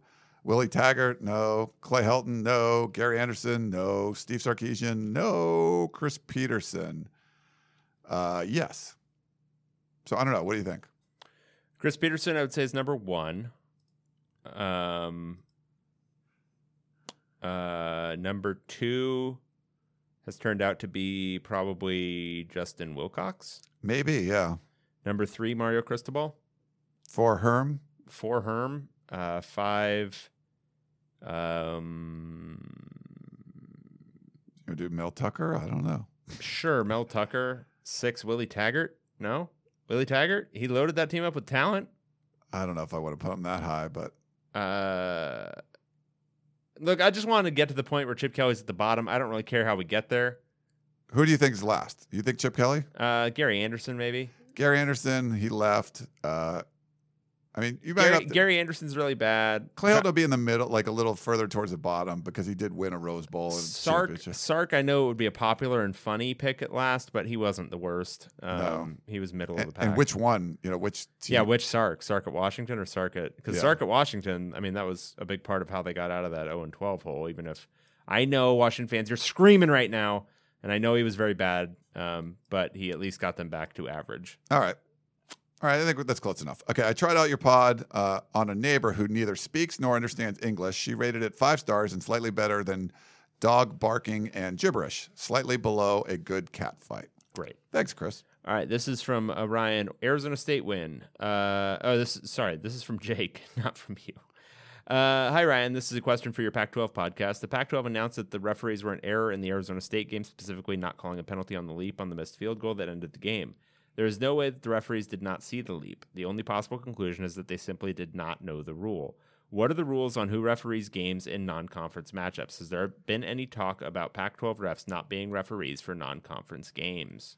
I think typically you usually take like the the road teams refs, or they not always. I think that that week was crazy, or the one week where there's like 12 games, like there was definitely fewer good um, Pac-12 crews to go around. There's not that there's a lot to begin with, but some of the out of conference games would be crazy. But I think mostly you bring in like the out of conference, um, you know, referees. So you bring in like the Pac-12. Uh, I think when like USC plays Notre Dame, sometimes they use ACC refs. I think it it depends. I don't know what they're if they're contractually obligated or what the rule is. Do you know? Is there some specific rule or? I think it's just the road team generally brings the refs. It depends on, I think, the size of the conference, though. I think the major conferences are typically bringing their own refs. Yeah. Uh, but thanks for that question. Uh, no excuses. Uh, this is uh, James, looks like. Well, I finally caught a segment, and Coach Pete, nor any reasonable dog fan, would dare use the rain delay as an excuse for the loss. Cal was a visiting team, experienced the delay, and the crowd was still, albeit considerably smaller, predominantly dog and fairly loud. You're completely ignoring the fact that this is the second year in a row Washington lost nine to 10 starters on defense. Cal may really have a top five D in the nation and arguably the best group of DBs with at least three projected NFL players. Wilcox may have uh, Chris Petersen's number. Cal, quote, out physicaled them uh, from the first play with a sack, made Eason uncomfortable the entire game, including prior to the delay. Our offensive line dominated, created holes, and our running backs don't go down easily. Weaver was on a mission to cause havoc. Uh, sure, if you play the what if game, almost all close games. Uh, what if it wasn't snowing last year for the Washington Washington State? What if a call was made in the ASU MSU game? What if Oregon managed the clock better against Auburn? What if Cal didn't get robbed out of a TD on the final play of the game? Uh, season is early, so who knows how good any of these teams truly are, but don't take a win away from Cal and their D. Dogs got punched in the mouth. The emphasis should have been on Washington's offense or lack thereof, but rather should not should not have been on Cal, uh, Washington's offense or lack thereof, but rather Cal's D. No hashtag no excuses. Hashtag go Bears. Uh, James, thanks for that. I'm gonna like lower Cal on my uh, strength rate. Yeah, it seems now. obvious now. Um, James, we are not Washington fans, um, so we have the ability to say what they're not going to say. And look, a rain delay. We're not saying that it uh, didn't affect both teams equally. It did, but it makes the game weird, right? It's it's one of those things that just adds a little bit of weirdness to a football game. So, look, would it have happened if there wasn't a like a nine hour delay in the middle of the game? Maybe, maybe Cal would have won, but it adds a little asterisk to the whole thing, and I think that's fair. Look, we're we're impartial observers here. I I'm not a Washington fan. They're not even one of those secondary teams I root for when I'm watching. like the Buffs.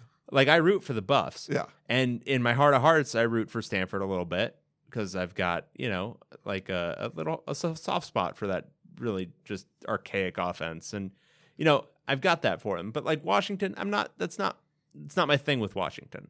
Not my thing with Cal. I've got no dog in this fight. But look, a, a, a massive rain delay in the middle of the game is going to affect some people. No pun intended, is what. Yeah. Exactly.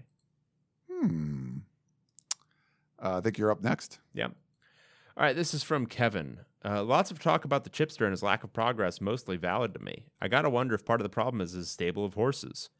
Um, I don't know anything about his how many horses he has, like I- whether he runs the ponies at all. Does he have horses? I don't. I don't think he does. Hmm. I, I- don't understand your metaphors. They're baffling to me, Kevin. Uh, I get the feeling that of those players who wonder what it's like in the NFL, got quite the taste test against Oklahoma and discovered just how far they have to go to get there. Clearly, a mismatch that no offensive scheme or coaching could overcome. That their other losses came against lesser teams is another story. So let's talk about Stanford and why they seem to all of a sudden be rather bad. Dare I say, UCLA level bad. Okay, so where does the blame go? In a box, there are 10 pieces of blame. How many do you put on Shaw's desk? Where do the others go? On Shaw's desk, how many pieces are on the recruiting corner? Were there coaching changes? New offensive scheme? Something else? Then what about the players? Are there just no real playmakers? Is the is the roster being underutilized? I think there is a bit of a parallel to UCLA here. Lack of enough talent. It's simply not sufficient to have playmakers here and there. I'm quite certain UCLA's main problem is in on is on the line, more so on offense, sure. Yet even the defensive line could use some upgrading. Hey, if they could play as well as your podcasts are entertaining, they'd be champions. Aw. Oh, you, that's awesome. That was a very nice thing to say. Um, I think Stanford's issues are manyfold, but if I had to peg them, I think they've had some recruiting issues, um, specifically on the defensive line. Um, I think that's been a, uh very weak position for several years, and not even so much this year, but I think it's prevented the last few good Stanford teams from really being great. Um, so I think that's been an identifiable issue in recruiting. I think they've actually stopped stocked with pretty good um, receiver talent. I think they probably could have evaluated Cameron Scarlett a little bit better and come up with a better running back. Um, but looking at all of that, I, I don't think recruiting is the main issue. I think what it is is they have an antiquated offense that I don't know that they have recruited properly for that offense. I think they have offensive linemen. I don't think they've recruited it well enough over the last few years. I think that's fallen off. I Yeah. think the offensive line, you know, and I've, they've got some bodies, and I think if they were running a slightly different scheme, I think they'd be fine. But they're running such a scheme that requires you to have. So maybe it is related to recruiting if we're getting down to the bolts of it.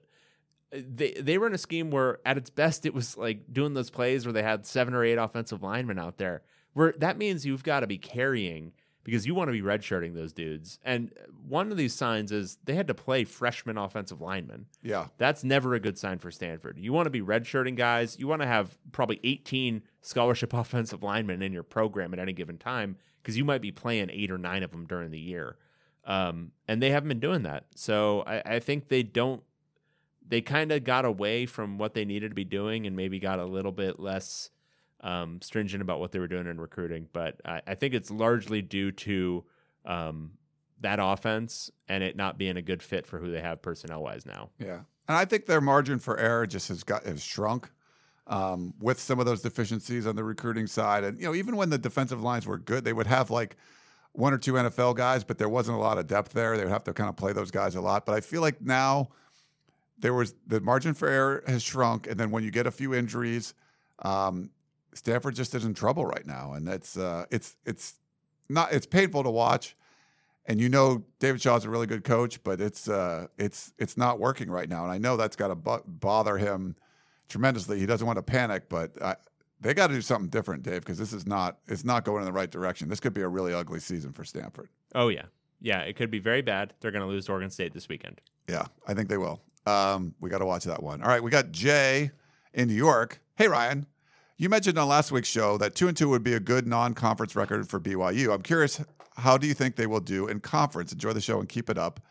So he's, Jay nit- he's nitpicking you. He's saying because they're not, but here, Jay. So here's the thing: those are the the four real games. Like they're Right. out of, you know, those are the, that's just what we're talking about. Yes, they're independent. They're not in a conference, but those are the games that you can schedule with the other Power Five teams, and so that's all I was talking about. But yeah, he's a little nitpicky there. Yeah, But that two and two is a pretty good start for BYU. So we'll see how they do the rest of the way. very true. All right, this is uh, Earl in West LA. Uh, Oh, there's a lot of stuff. Oh, jeez. Uh, tailgate. Dave, you recently stated that tailgating at the Rose Bowl is considered one of the best places to tailgate in the country. I was surprised to hear this as it is off campus and largely on a golf course. I consulted Google and this is what I found. Your 24 7 Sports Network published an article this past June ranking the 25 best college tailgates. The only ranked Western school on the list are number 22, Utah, number 20, San Diego State.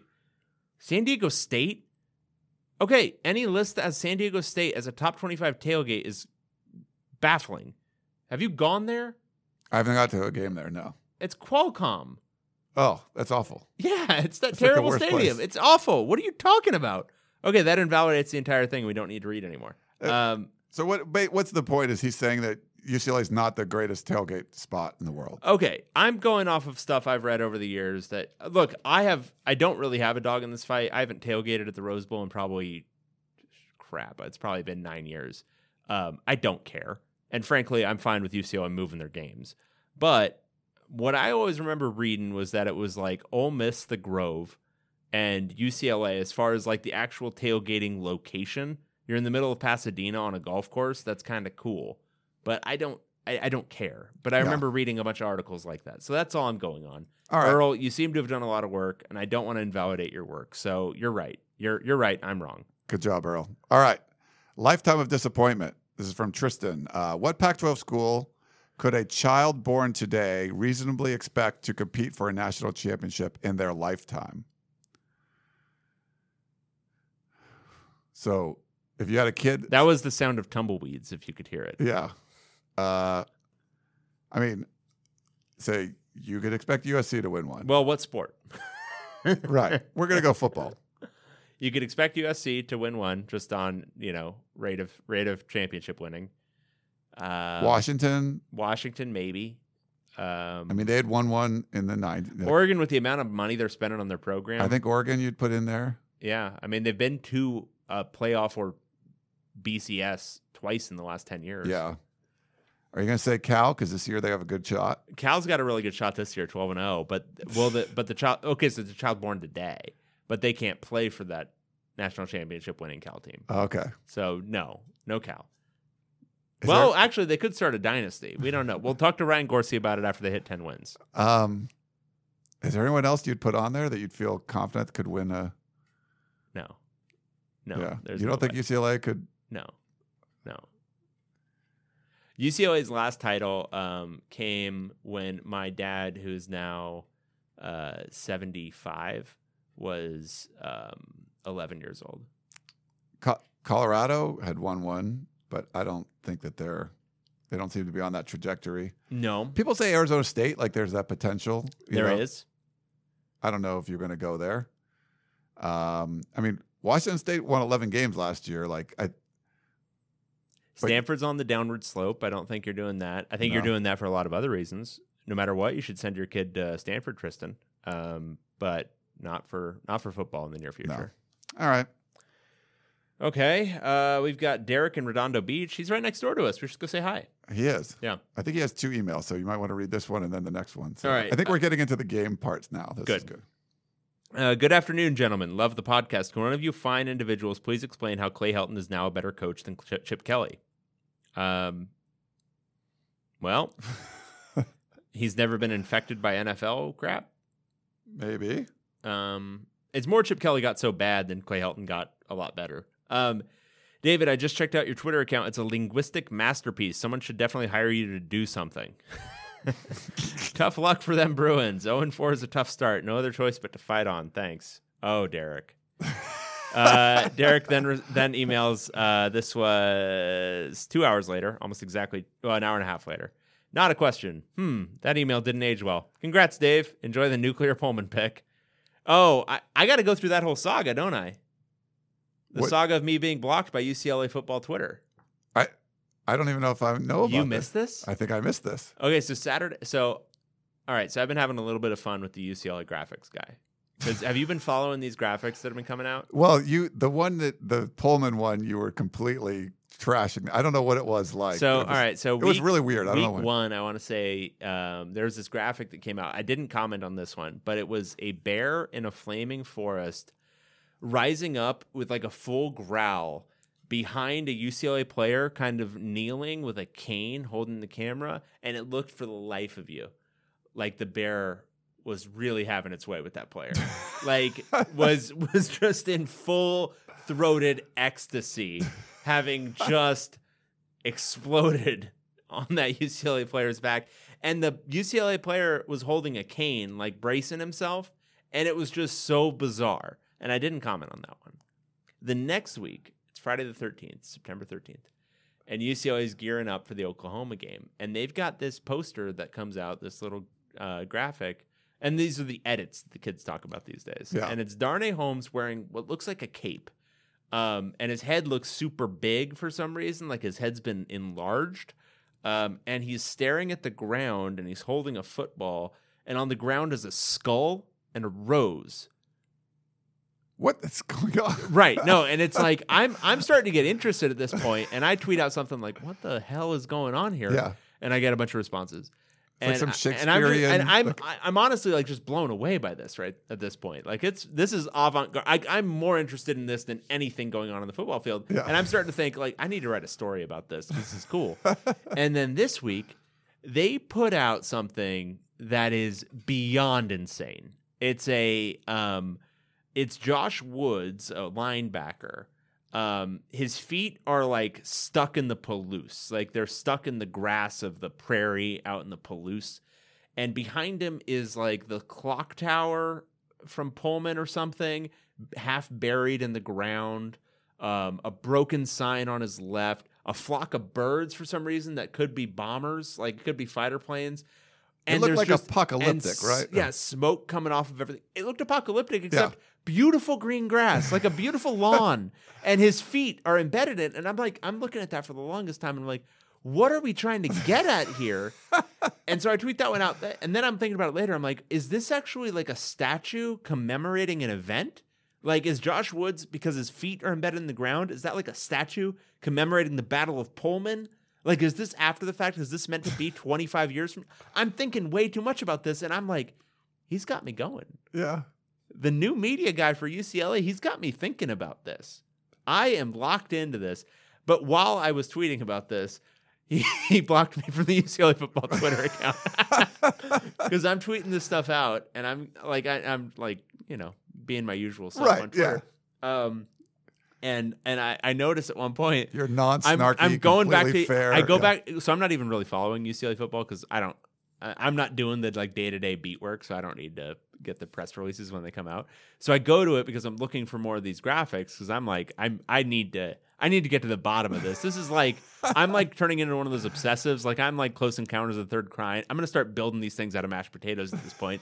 and I, I go to look for it and I'm blocked, blocked from from like this artist who's inspired me. So I'm I'm I tweet that out and then they unblock me later on. But Oh, they did. Okay, yeah, they good. finally unblocked me. Um, not through any of my own, but like a bunch of people started tweeting them like, "You got unblocked, Dave."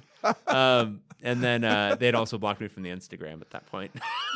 That's so good.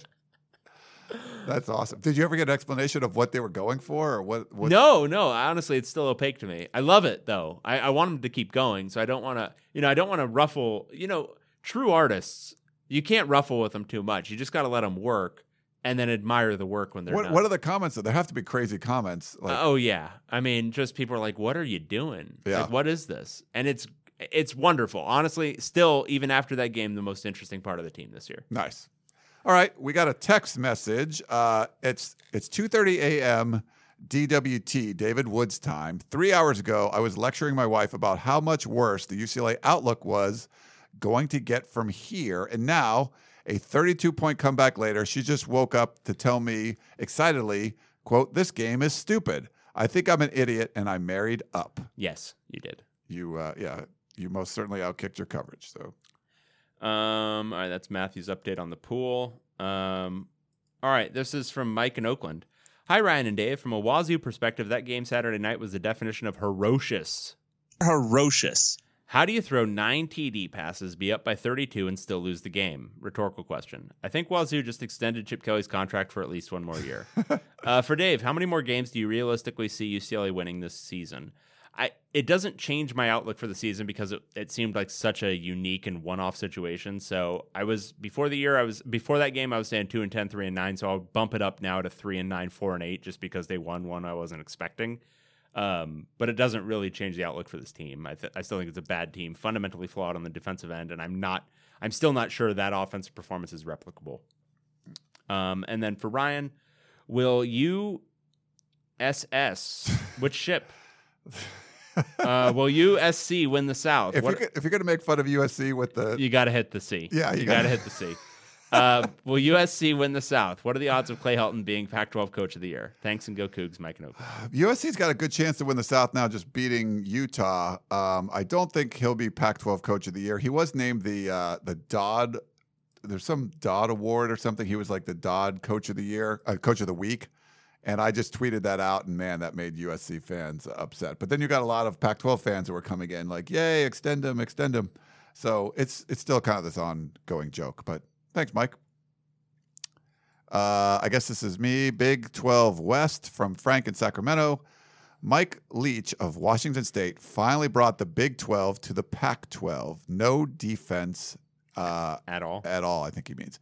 130 combined points. The silly season is here. Yeah, Frank, would you rather us talking about Disney princesses or 130 points and 32 point comebacks? I will take this any day over like whatever that like Michigan State Arizona State game Oh, was. that was painful. Like, don't bring Big Ten here.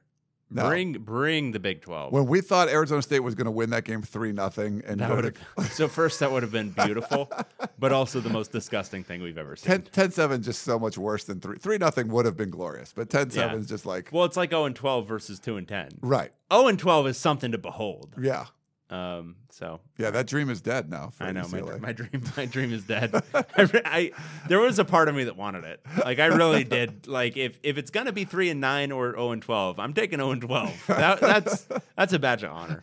Um, all right, this is Zach uh, with the true or false and bamboo references. Uh, great. Hey Ryan and Dave, what a weekend! Let's get to true or false. UC, UCLA and SUC uh, dollar sign UC sorry uh, will both be three and three in two weeks. False. false yeah Um, that was the night the light went on for DTR, and we're officially in the bamboo has broken ground phase of Chip's master plan. If you hadn't made it a compound, I would have said true to the first. But Uh, you but think- because you made it a compound, I'm going to go false. You said yeah I don't think it's Chip's master plan but No. but DTR I think going to be DTR, better. I mean, if you can have a game like that, you clearly have real upside. Yeah. So, yeah, DTR, uh, possibly true. I'll go true. Uh, but overall, I'd say false um, for the master plan. Uh, after the F Team ESPN crew calling the Points Fest on the Palouse compared Max Borghi, who was awesome, by the way, to Christian McCaffrey and referenced how well he would fit in the Patriots lineup. We were just one gym rat stand up guy or the kind of guy you'd want to date your daughter from hitting white skill position bingo. yeah, this is absurd. And I, I, I get why they're doing it. I, don't, I, I sort of get the Christian McCaffrey thing because he does kind of run the same way. Um, but first, have a little awareness. Like, don't compare the one white running back to the other Other white, white running, running back. back, yeah. And I know they kind of run the same way, but you haven't bought yourself enough, enough equity to do that one. And second, Can't you just? This was a line in the broadcast. Can't you just see him fitting in on the Patriots? Yeah. And it's like you literally just mean he's a small white guy who can catch a ball. Right. That's all you mean. Yeah. Can't you see him fitting in on the Patriots? Why? yeah. Like just because he's a small white guy. That's all. Just that was that was it was beautiful. Are those woke statements or non-woke statements? I don't even think it's. I, I don't even think that gets into woke. That's just don't be stupid. Yeah. Like, why are you making that comparison when there's so many better things you could be saying? Yeah. Is he an NFL player? Maybe. Why don't you talk about him as an NFL player? Right. You don't need to make the stupid comparison that's gonna make you look like an, a a meathead. The kind of guy you want to date your daughter. That's such a perfect one. It's like- but that one's usually used for. That one is more often, uh, in my mind, used for like black players. Is like one of those things where they're like calling them well spoken and stuff like Oh, that. Where okay, it's one yeah. of those things. But you do um, it to a white guy, then it's kind of racist too. I think. Yeah, well, it's just all like it's just Yeah. yeah. If you do it to a white guy, it's a little bit more like yeah. Because I normally wouldn't want my daughter dating black guys. So this is you know. yeah, it's it's really bad. yes. So yeah. Anyway, um, Jake Browning Jr. I mean, JT Daniels will start another game for USC. Uh, true. Yeah, he will. False. Oh, interesting. Okay. Uh, David Shaw will be Stanford's head coach next season. true. True. David Woods, or at least his Twitter feed, will be prominently featured in Feldman's eventual oral history of the UCLA Washington State game. True. I think it has to be. I think it, yes, and we'll make it happen because we'll just tell. We'll just tell Bruce to Yeah. yeah, to do that, yeah. make it happen. I mean, he would. Yeah. Well, he's got ins with both coaches. I don't know if my Twitter feed rates. No, but that, that's it's. You got to paint the entire picture. You got to paint the entire picture. Right. So so idiot idiot reporter tweeting through it, tweeting through it. The uh, the David Woods. We're gonna make that happen. uh, Cal is actually pretty good, and Wilcox can actually coach. True. True. Yeah. Uh, Chase Cota and Kyle Phillips are gym rats and the types of guys you'd want to date your daughter. Uh, Not touching that. False. Okay. False. Thanks, that one. Uh, this is another text message uh, from uh, Dalen in Salt Lake, I think it is. Uh, does that look like Dalen to you? or- Yeah, sure. Okay. Uh, tell me why you think. Uh, tell me why you think of this coach in the Pac-12 by the numbers, not his name. Uh, one, two Pac-12 opening season game in this ten year. I, this is really this is Won a- two Pac-12. I'll read it. One, two Pac-12 opening season games in his 10 years, I guess, in the Pac-12. Has a winning record against Colorado, Oregon State, Stanford, and UCLA, and is 34 and 42 in Pac-12 play overall. So he's talking about Kyle Whittingham. okay. Um, this is really poor. Like he must be. He was a little Well, drunk, maybe. Utah was he? what- what- oh, he can't be drunk if he's in Utah. Well, maybe he could. no, be. no. Is he? He's talking about. Oh, yeah, he's in Salt Lake. I he's guess. in Salt Lake. A little bit harder to come by there. Uh, Um, okay, so uh, Whittingham. is he a great coach or just a mediocre one? I, I think he's a good coach. Um, the thing with Whittingham is he started when they made the transition to the Pac-12. It took him a while Yeah. to get going. Um, but once they got going, I mean, they they were 34 and 42 in Pac-12 play, but the last I don't know four years they've been, I think, great in Pac-12 play. They've been better. I mean, they had like two years ago. I think they had a losing record, but they, you know, last year winning the South. Um, And two years ago was like the flukiest damn fluke year of all t- fluke years. Like they were in advanced stats like a top 15 team, but they just couldn't get it going. yeah.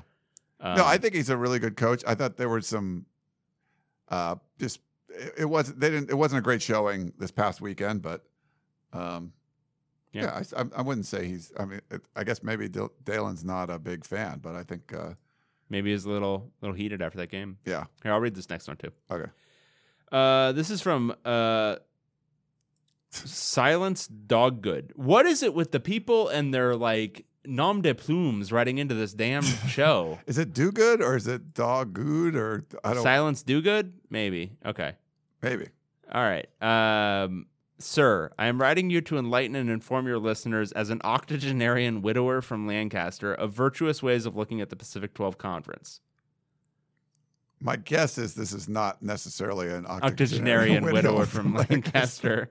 um, but if you are, good on you. Silence, do good. Yeah. Um, in my time on this earth, there has been nothing near as exhilarating or as watching the pigskin fly up and down the West Coast. Oh, okay, yeah, little- definitely not an octogenarian widower. I know most of your listeners are disenchanted, cynical, and suffering from male pattern baldness and/or periodic hemorrhoids. Kind of got both. Uh, since I have been married to three or four of these men in my time, I have much to offer you. Okay. Here are my rules for virtue after week four of the Pacific 12 season. One, Cal football is undefeated. I have also remembered to take my pills on time the last three days. No one has any reason to believe either of these streaks are going to last much longer. Two, Clay Helton was looking much was looking more tickled than the Pillsbury Doughboy after Southern Cal pulled off a big win in the Coliseum on Friday. However, he is fooling himself if he thinks he is going to last much longer than a plate of fresh cinnamon rolls at Urban Meyer's FS1 going away party. Three, pandemonium on the Palouse. Chocolate chip Kelly is like me, only getting sweeter with age. Until next week, boys. All right. So, So this one is the same guy as Rusty Fence and Hithloday Almond. s- eh, oh, okay. Same one. Yes, All right. same guy, But same, different emails. different email address. Okay. Uh, I, I'm still He not. even went through the trouble of. So wait, 1954. So Silence Do Good, 1954. So are we thinking that's his theoretical graduation year from college? If he's an octogenarian, so he'd be in the 80s, right? so he would had to had to have been born in his in the 30s. So So I guess that 54 could would be- be a good. Yeah. Okay, so he's 87. Silence Do Good, Hithloday and uh, Rusty Fence's alternate ego. Yeah. Alt ego. I like it. Yeah. All right. This Alter ego. Jeez, that was tough to say. it's it's been a long time, Yeah. and we're we're still getting. I have you know I have beers in the fridge. I should have brought. we this. probably should be drinking. Right. We'll get some. We'll get some afterwards. Uh, go. We're we're on like the home stretch here. Go Cougs. Hello, uh, Casey from Tacoma. Love the podcast. I'm sure there will be a lot of Wazoo, UCLA. I can uh, kind of see it as a confluence of factors, i.e., not just one thing like terrible defense, that equates to one of those volatile games that happen in college football.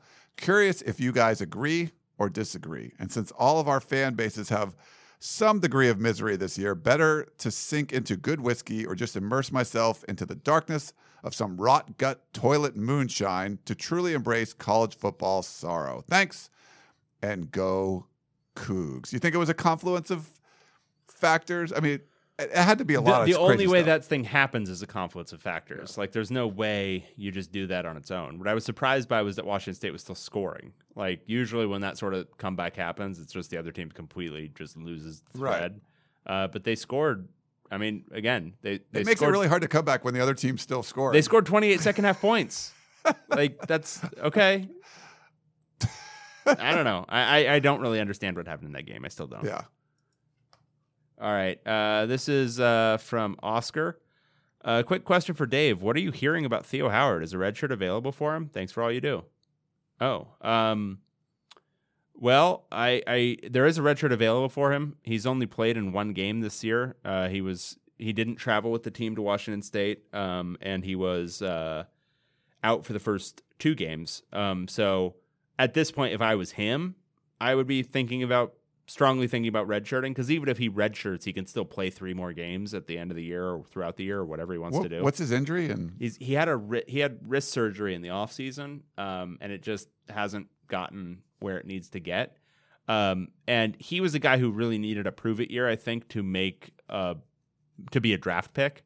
Um, so yeah, if I were him, I'd rehab for the year and just come back as a redshirt senior next year. Um, I think that's probably the best option for him because right now he's only going to have, even if he got immediately fully healthy, and the fact that he went from playing in a game to not even making the road trip, that's not a great sign for his recovery. Uh-huh. Um, so I I think it'd probably behoove him to uh, give it another uh, year and just uh, see about coming back next year. But I don't know what's in his mind right now. all right, uh, Shane, Shane, you've you've effed me here. this is it's like two thousand words. All right. I might have to have Dave go into the fridge and get a couple beers while I'm reading this. Okay, two weeks ago, I wrote an advice email, uh, and every second that passes, I thank my lucky stars you didn't read it. I was wrong about literally every single thing I said. It was like a book report for the David Woods School of Twitter statement accuracy. With another week of results, here's my revised advice for each team. Say, oh, Dave's got the beers. All right, here you can. Uh, Shane, you made me get a beer because this is uh, going to be crazy. All right. Ah, that's good stuff. What do we got? Ballast Point. Sculpin IPA. Okay, Arizona. Fire Yates still. Yeah, you def- you defensed for a game, but Marcel Yates is still worse as a defensive coordinator than he is at uh, running a used car lot, and he's historically bad at that. Uh, Black Sark, ditch this man. Black Sark, jeez. He said, Black Sark isn't my line, but it's honey glazed ham level accuracy. Okay. This should be interesting. ASU, I feel like we're getting racist. We're reading things that are kind of bad. Okay. ASU, stop. I don't know. So I was thinking about that one, and I don't know. And please chime in out there. Um, but I, I don't know if that one is because it's just it's descriptive. Yeah. But eh. But as white guys saying things like Black yeah, Sark, I, probably I, I get uncomfortable with it. So yeah, maybe we, I was even unclear. I, the honey glazed ham one. I don't know if that's a little bit problematic itself. If we're being, if we're being, if we're being one hundred. It's like a South Florida, th- I don't know, whatever. But Yeah, but calling a guy who's swarthy a honey glazed, glazed ham is that great? I don't know. Doesn't seem great. Yeah. Uh, Arizona State stopped playing to the level of your competition. Your offensive line struggled against Sac State's D line, but somehow survived Michigan State's D line. Then you come home and get sucked into a game of mediocrity with Colorado. If you continue to play to the level of your competition, you will always be NC State. Uh, being ranked long enough to give another team credit for, quote, beating a ranked team and spending Christmas in El Paso. Stop it. I, that's actually a really good point. I mean, that was Colorado's first win over a ranked team on the road in 17 years. And does it really count when they were ranked for about, you know, 10 minutes? Four minutes? No. Yeah. Uh, Cal offense, I think. Uh, through the transitive p- properties of college football, you're now the best team in the state of Utah. Uh, Evan Weaver looks like a big wet baby, but he's really good at tackling. Last year, you lost to a quarterback with drop foot. That ruled. Shane is pretty good. Uh, Colorado, celebrate now. Unlike ASU, I think you should celebrate your status as kind of good. You won a road game at home. You won a road game on the road, and in between, you lost. A, you lost a lot of. you lost to a team of pilots. I think I understand this weird sport. That's so good. You lost a road game at home. And you lost to a team of pilots. Wait, no, you won a road game at home. Yeah. Yeah. because they beat Nebraska. All right, Oregon. Keep defensing. You're currently ranked number 11 in the country in defensive efficiency. You got there by beating offensive juggernauts Stanford, Nevada, and Montana. I'll hold off on judgment until you play a real offense like Cal, but I think you might be okay at defense. That's good. Oregon State, you have games against Stanford and UCLA. Three wins is progress. Okay. Stanford, uh, get the cheese plates ready. It's almost water polo season. Uh, is it too early to celebrate a reunion of the 2015 Rose Bowl team? That team was super good. Uh, Utah. Hey, this team is better in one fundamental way than that Stanford team. And what's that? That Stanford team didn't beat Northwestern. That's true. Isn't that weird? Mm-hmm. Northwestern's a weird team. Um, they didn't didn't they just get boat raced by Michigan State or something? Yeah, Yeah. They, they sure did. They sure did. Here, I'm going to take over so you can drink more of your beer. Oh, okay. Thanks. Uh, Utah, stop throwing. Huntley is a guy who looks okay statistically, but if I squint real hard when you throw, you look like Cheez It Bowl Cal. They lost to a quarterback with drop foot. Ryan just spit out his beer on the second uh, drop foot reference. Uh, USC, more jump balls. Washington's defense is made to stop the air raid, so the fact that you brought in an off brand Cliff Kingsbury and are still running the same plays you ran last year, send four guys deep to a spot and huck it up there will probably work against them. I think that's. I mean, that's real though. Like, I think if they run the air raid with Matt Fink, like Washington stops Washington State's air raid with like Gardner Minshew. Mm-hmm. I think they really do need to throw up the jump balls. Like, I think this is a real Just thing. man on man, beat them. Yeah. Uh, UCLA block David Woods. This is the best thing your football team has done since 1998. David went so hard that you had to block him, then went out and scored 50 points in 30 minutes just to keep his record batting a thousand on being wrong intact. Also, keep doing the surreal photoshops where your players are sinking into the dirt and trees are smoldering. It's real spooky. Um. Like, Okay, so literally, we should I- really read this whole thing, but we have to read this whole thing. Like, really and seriously go to my twitter account because you can find the moment where ucla was down 49-17 where i tweet i think this is the worst ucla team i've ever seen. And then i think 20 minutes of real time later i say i think this is the best ucla team i've ever seen. It was a real a real moment. Um, washington stop trying to win the 2008 fiesta bowl at this point, you don't need to outsmart the other team. You're talented enough to just beat most opponents straight up. At one point in this last game, you were up three scores. Your QB was 14 of 15 with two TDs, and you decided in the red zone that maybe a direct snap to a running back or your field goal holder would be a better option to get the ball into the end zone. Stop doing that. So good. I like that. Uh, Washington State never stopped cooging it. Remember in 2012, you were playing against a 1 and 11 Colorado team at home. They had just lost by four, 55 points to Fresno State. You were ahead 31 14 in the fourth quarter. You gave up 21 straight and lost, giving them their only win on the season. This is exactly like that, but much, much worse. a Coug fan recently told me they would rather finish number 10 in the country than win the Apple Cup, win the Pac 12, and go to the Rose Bowl to play Ohio State with Ryan Abraham in attendance. Enjoy your finish number 10 banner, you knucklehead. You lost to UCLA. Keep up the work. Your friend and compatriot, Shane. I mean, that's like email of the year, maybe. That was really good. That was pretty good. Um, I should probably read this one. Flawed, unconcerned, negligent. So this is from Tor. Is he talking about us? I, maybe there's there wasn't any punctuation, so I'm not sure how that goes together. Hello, gentlemen. Uh, thanks as always for the sterling content and spot on ruminations of all things Pac-12 football. I wanted to start by agreeing with Kyle Bonagura's latest assessment of what is right about this conference, namely that the product on the field still has a unique way of being entertaining that equals, if not surpasses, all other conferences in the fun factor.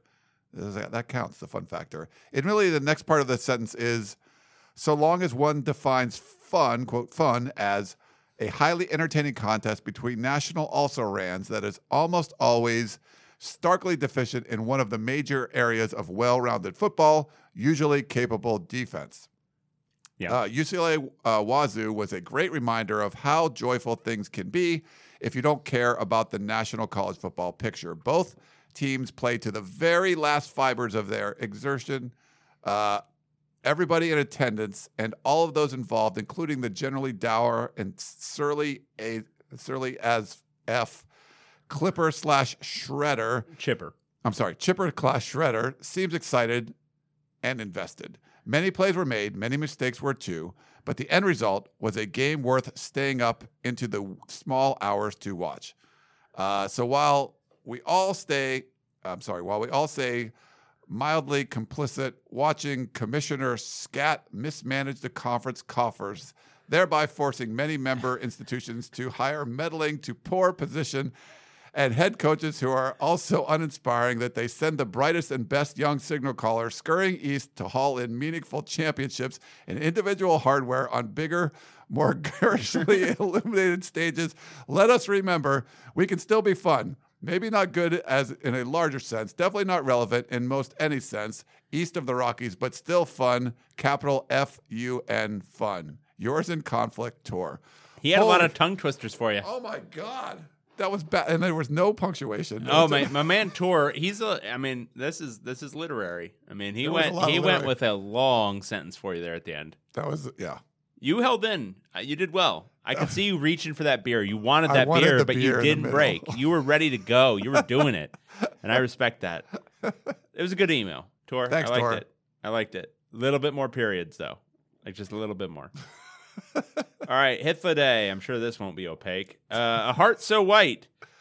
Over the summer, I asked you boys what you thought of the possibility that Stanford is facing a recruitment nightmare since they have restricted access to JUCOs in the transfer portal, and the early signing period has undercut their ability to swoop in late and leverage their prestige.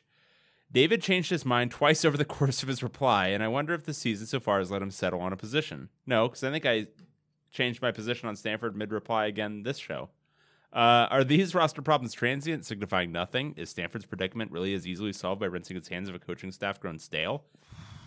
I think they either need to change their offensive scheme or they need to really reinvigorate their recruiting along the offensive line. Maybe their development along the offensive line because I haven't been impressed with the guys who've even been in the program. Yeah, because they were getting, you know, you'd get like the Andrus Peat's of the world who come in as highly ranked players, but then they're they're developed well and they go to the Mm-hmm. NFL, and I'm not seeing as much of that.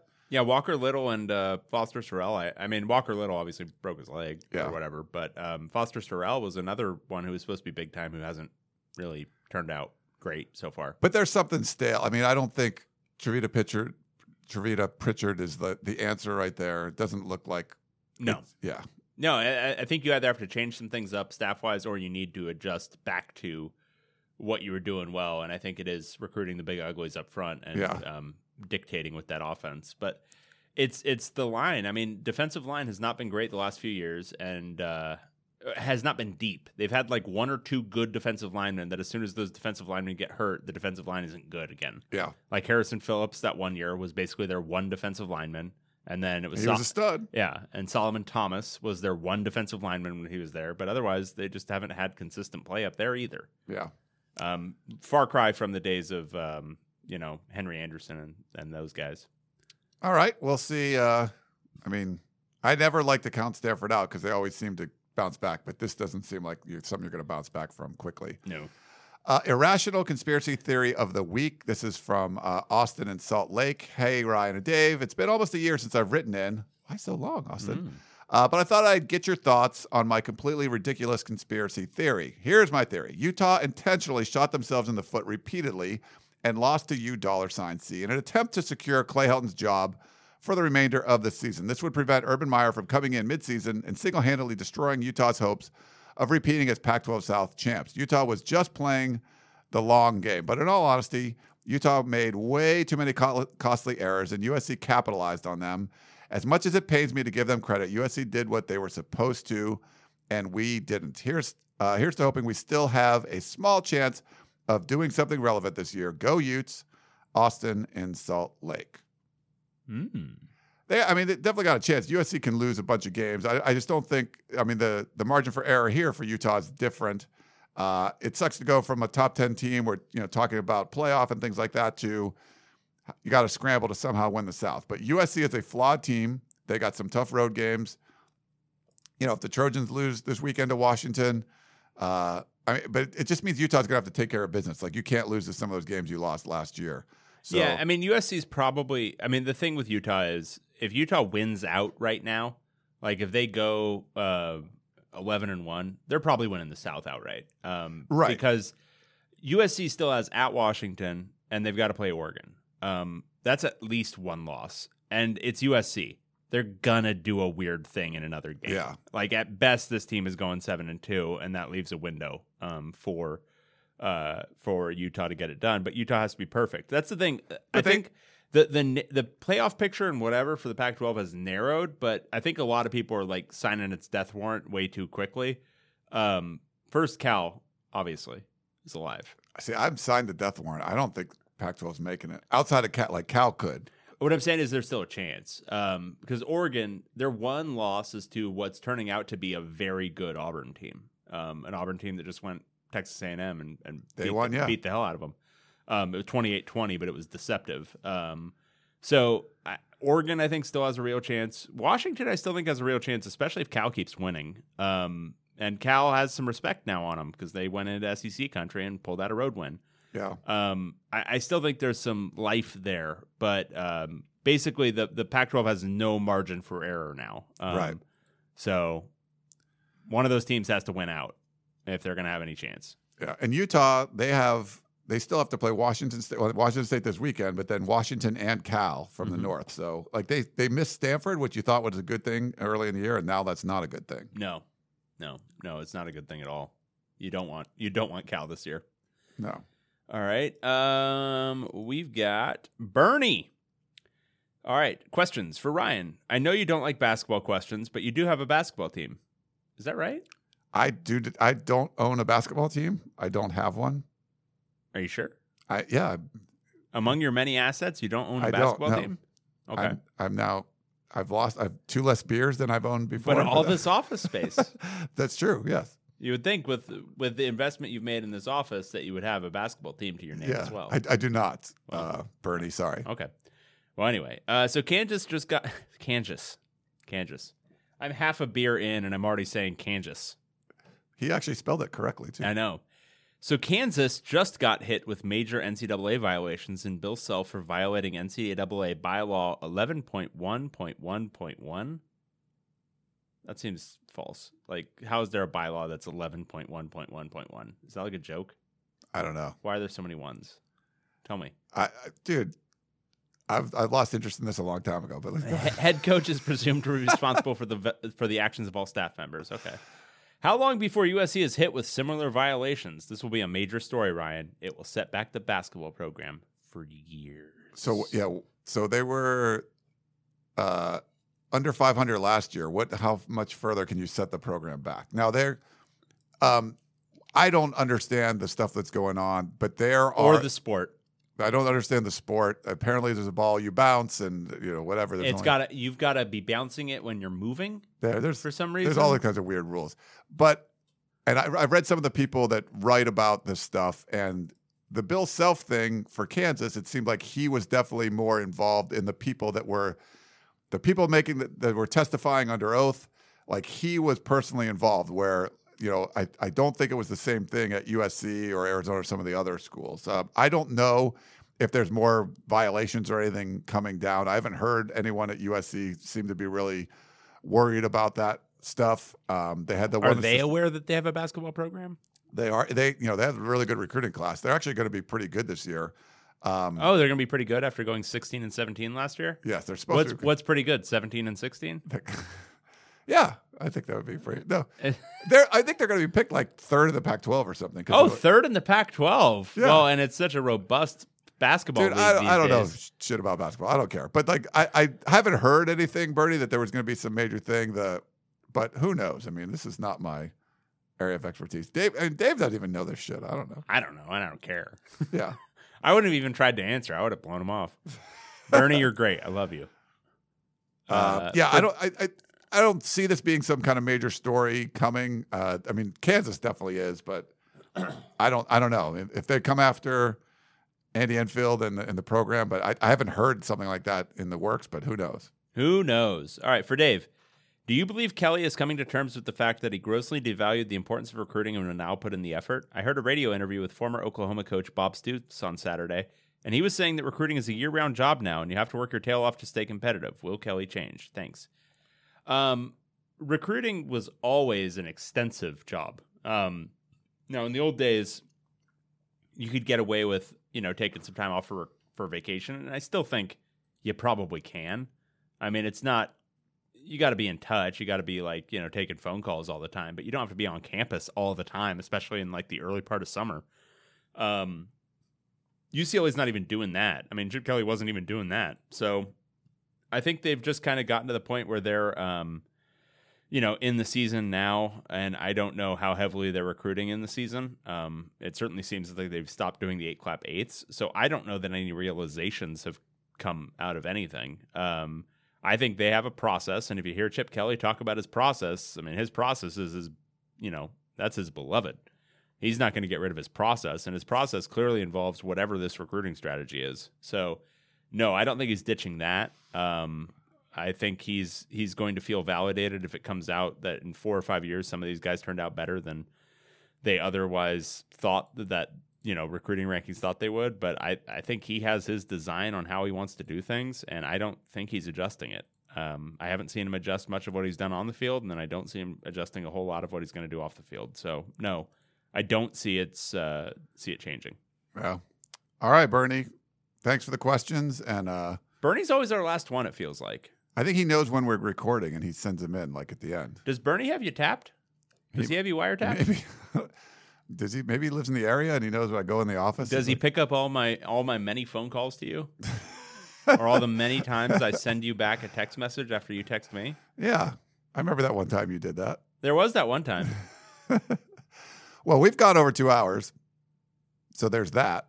Did we really? Yes, Time flies. it does. Time flies. It kind of helps to be in the same room, but it, we've had a lot of questions though too. So yeah, I don't have like children yelling in the background. That's that's good. we had a beer. Like this is this is a new. We've had a beer. Yeah, We've had a beer. And I don't drink. I mean, you you get wasty faced it all the time, but I don't. So you don't drink at all.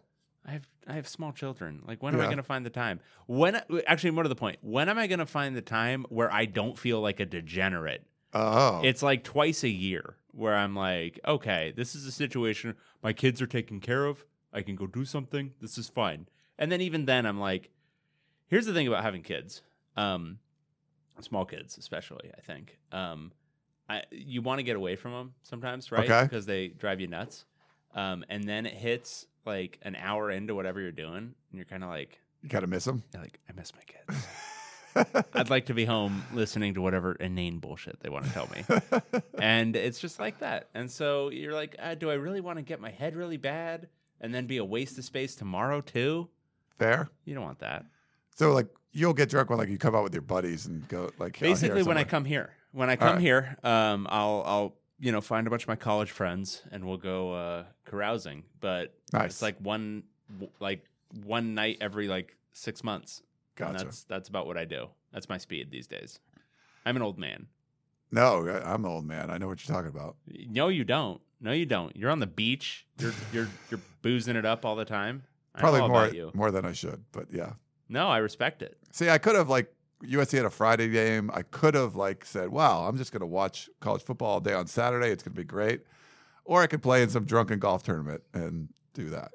That's great. And I did the latter. I think you're living the dream. Dude, I'm too old. It's like it's hard to recover from that stuff, man. I so that's the other thing is also I drink like again once every six months, and I then have like a two and a half day hangover. it's like shouldn't I get like liver credit or something where I don't have that hangover for like two days? Shouldn't it just be like an hour the next day? I like that. Yeah. But no, I don't. credit. You don't get any liver credit. No, your liver is still like, hey, dude, you may not remember. You certainly don't remember, but I remember everything you did to me between the ages of 22 and 27, and this is payback. You're paying for it now. Yeah. Nice. All right. Well, let's wrap it up. I uh, hope you guys enjoyed this over two hour edition of the podcast of champions with David. And, st- you know, he's in town, he's in studio. We're drinking beers. What, you know, if, if you can find a better Pac 12 podcast than this, I mean, you probably look. You're probably looking at what, that two of the other pod, Those other ones podcasts, just- and, yeah. and they might, they might. I mean, in all honesty, they might be better. I know they knew they're new and they're probably better than us, but we do appreciate you listening to us. They have professionals like Yeah. you know George Wrightster, the great George Wrightster. Oh, Uh, yeah. yeah, he's great. former Duck. Yeah. Former Duck. Um, somebody who's actually you know played the games that we're talking about. He's played college football. not just us. We're No. just, we're just dumb Just assholes. talking about it. We are. Well, signing off for that dumb asshole. This is another dumb asshole. We will uh, hope you enjoyed the show. We'll talk to you next time.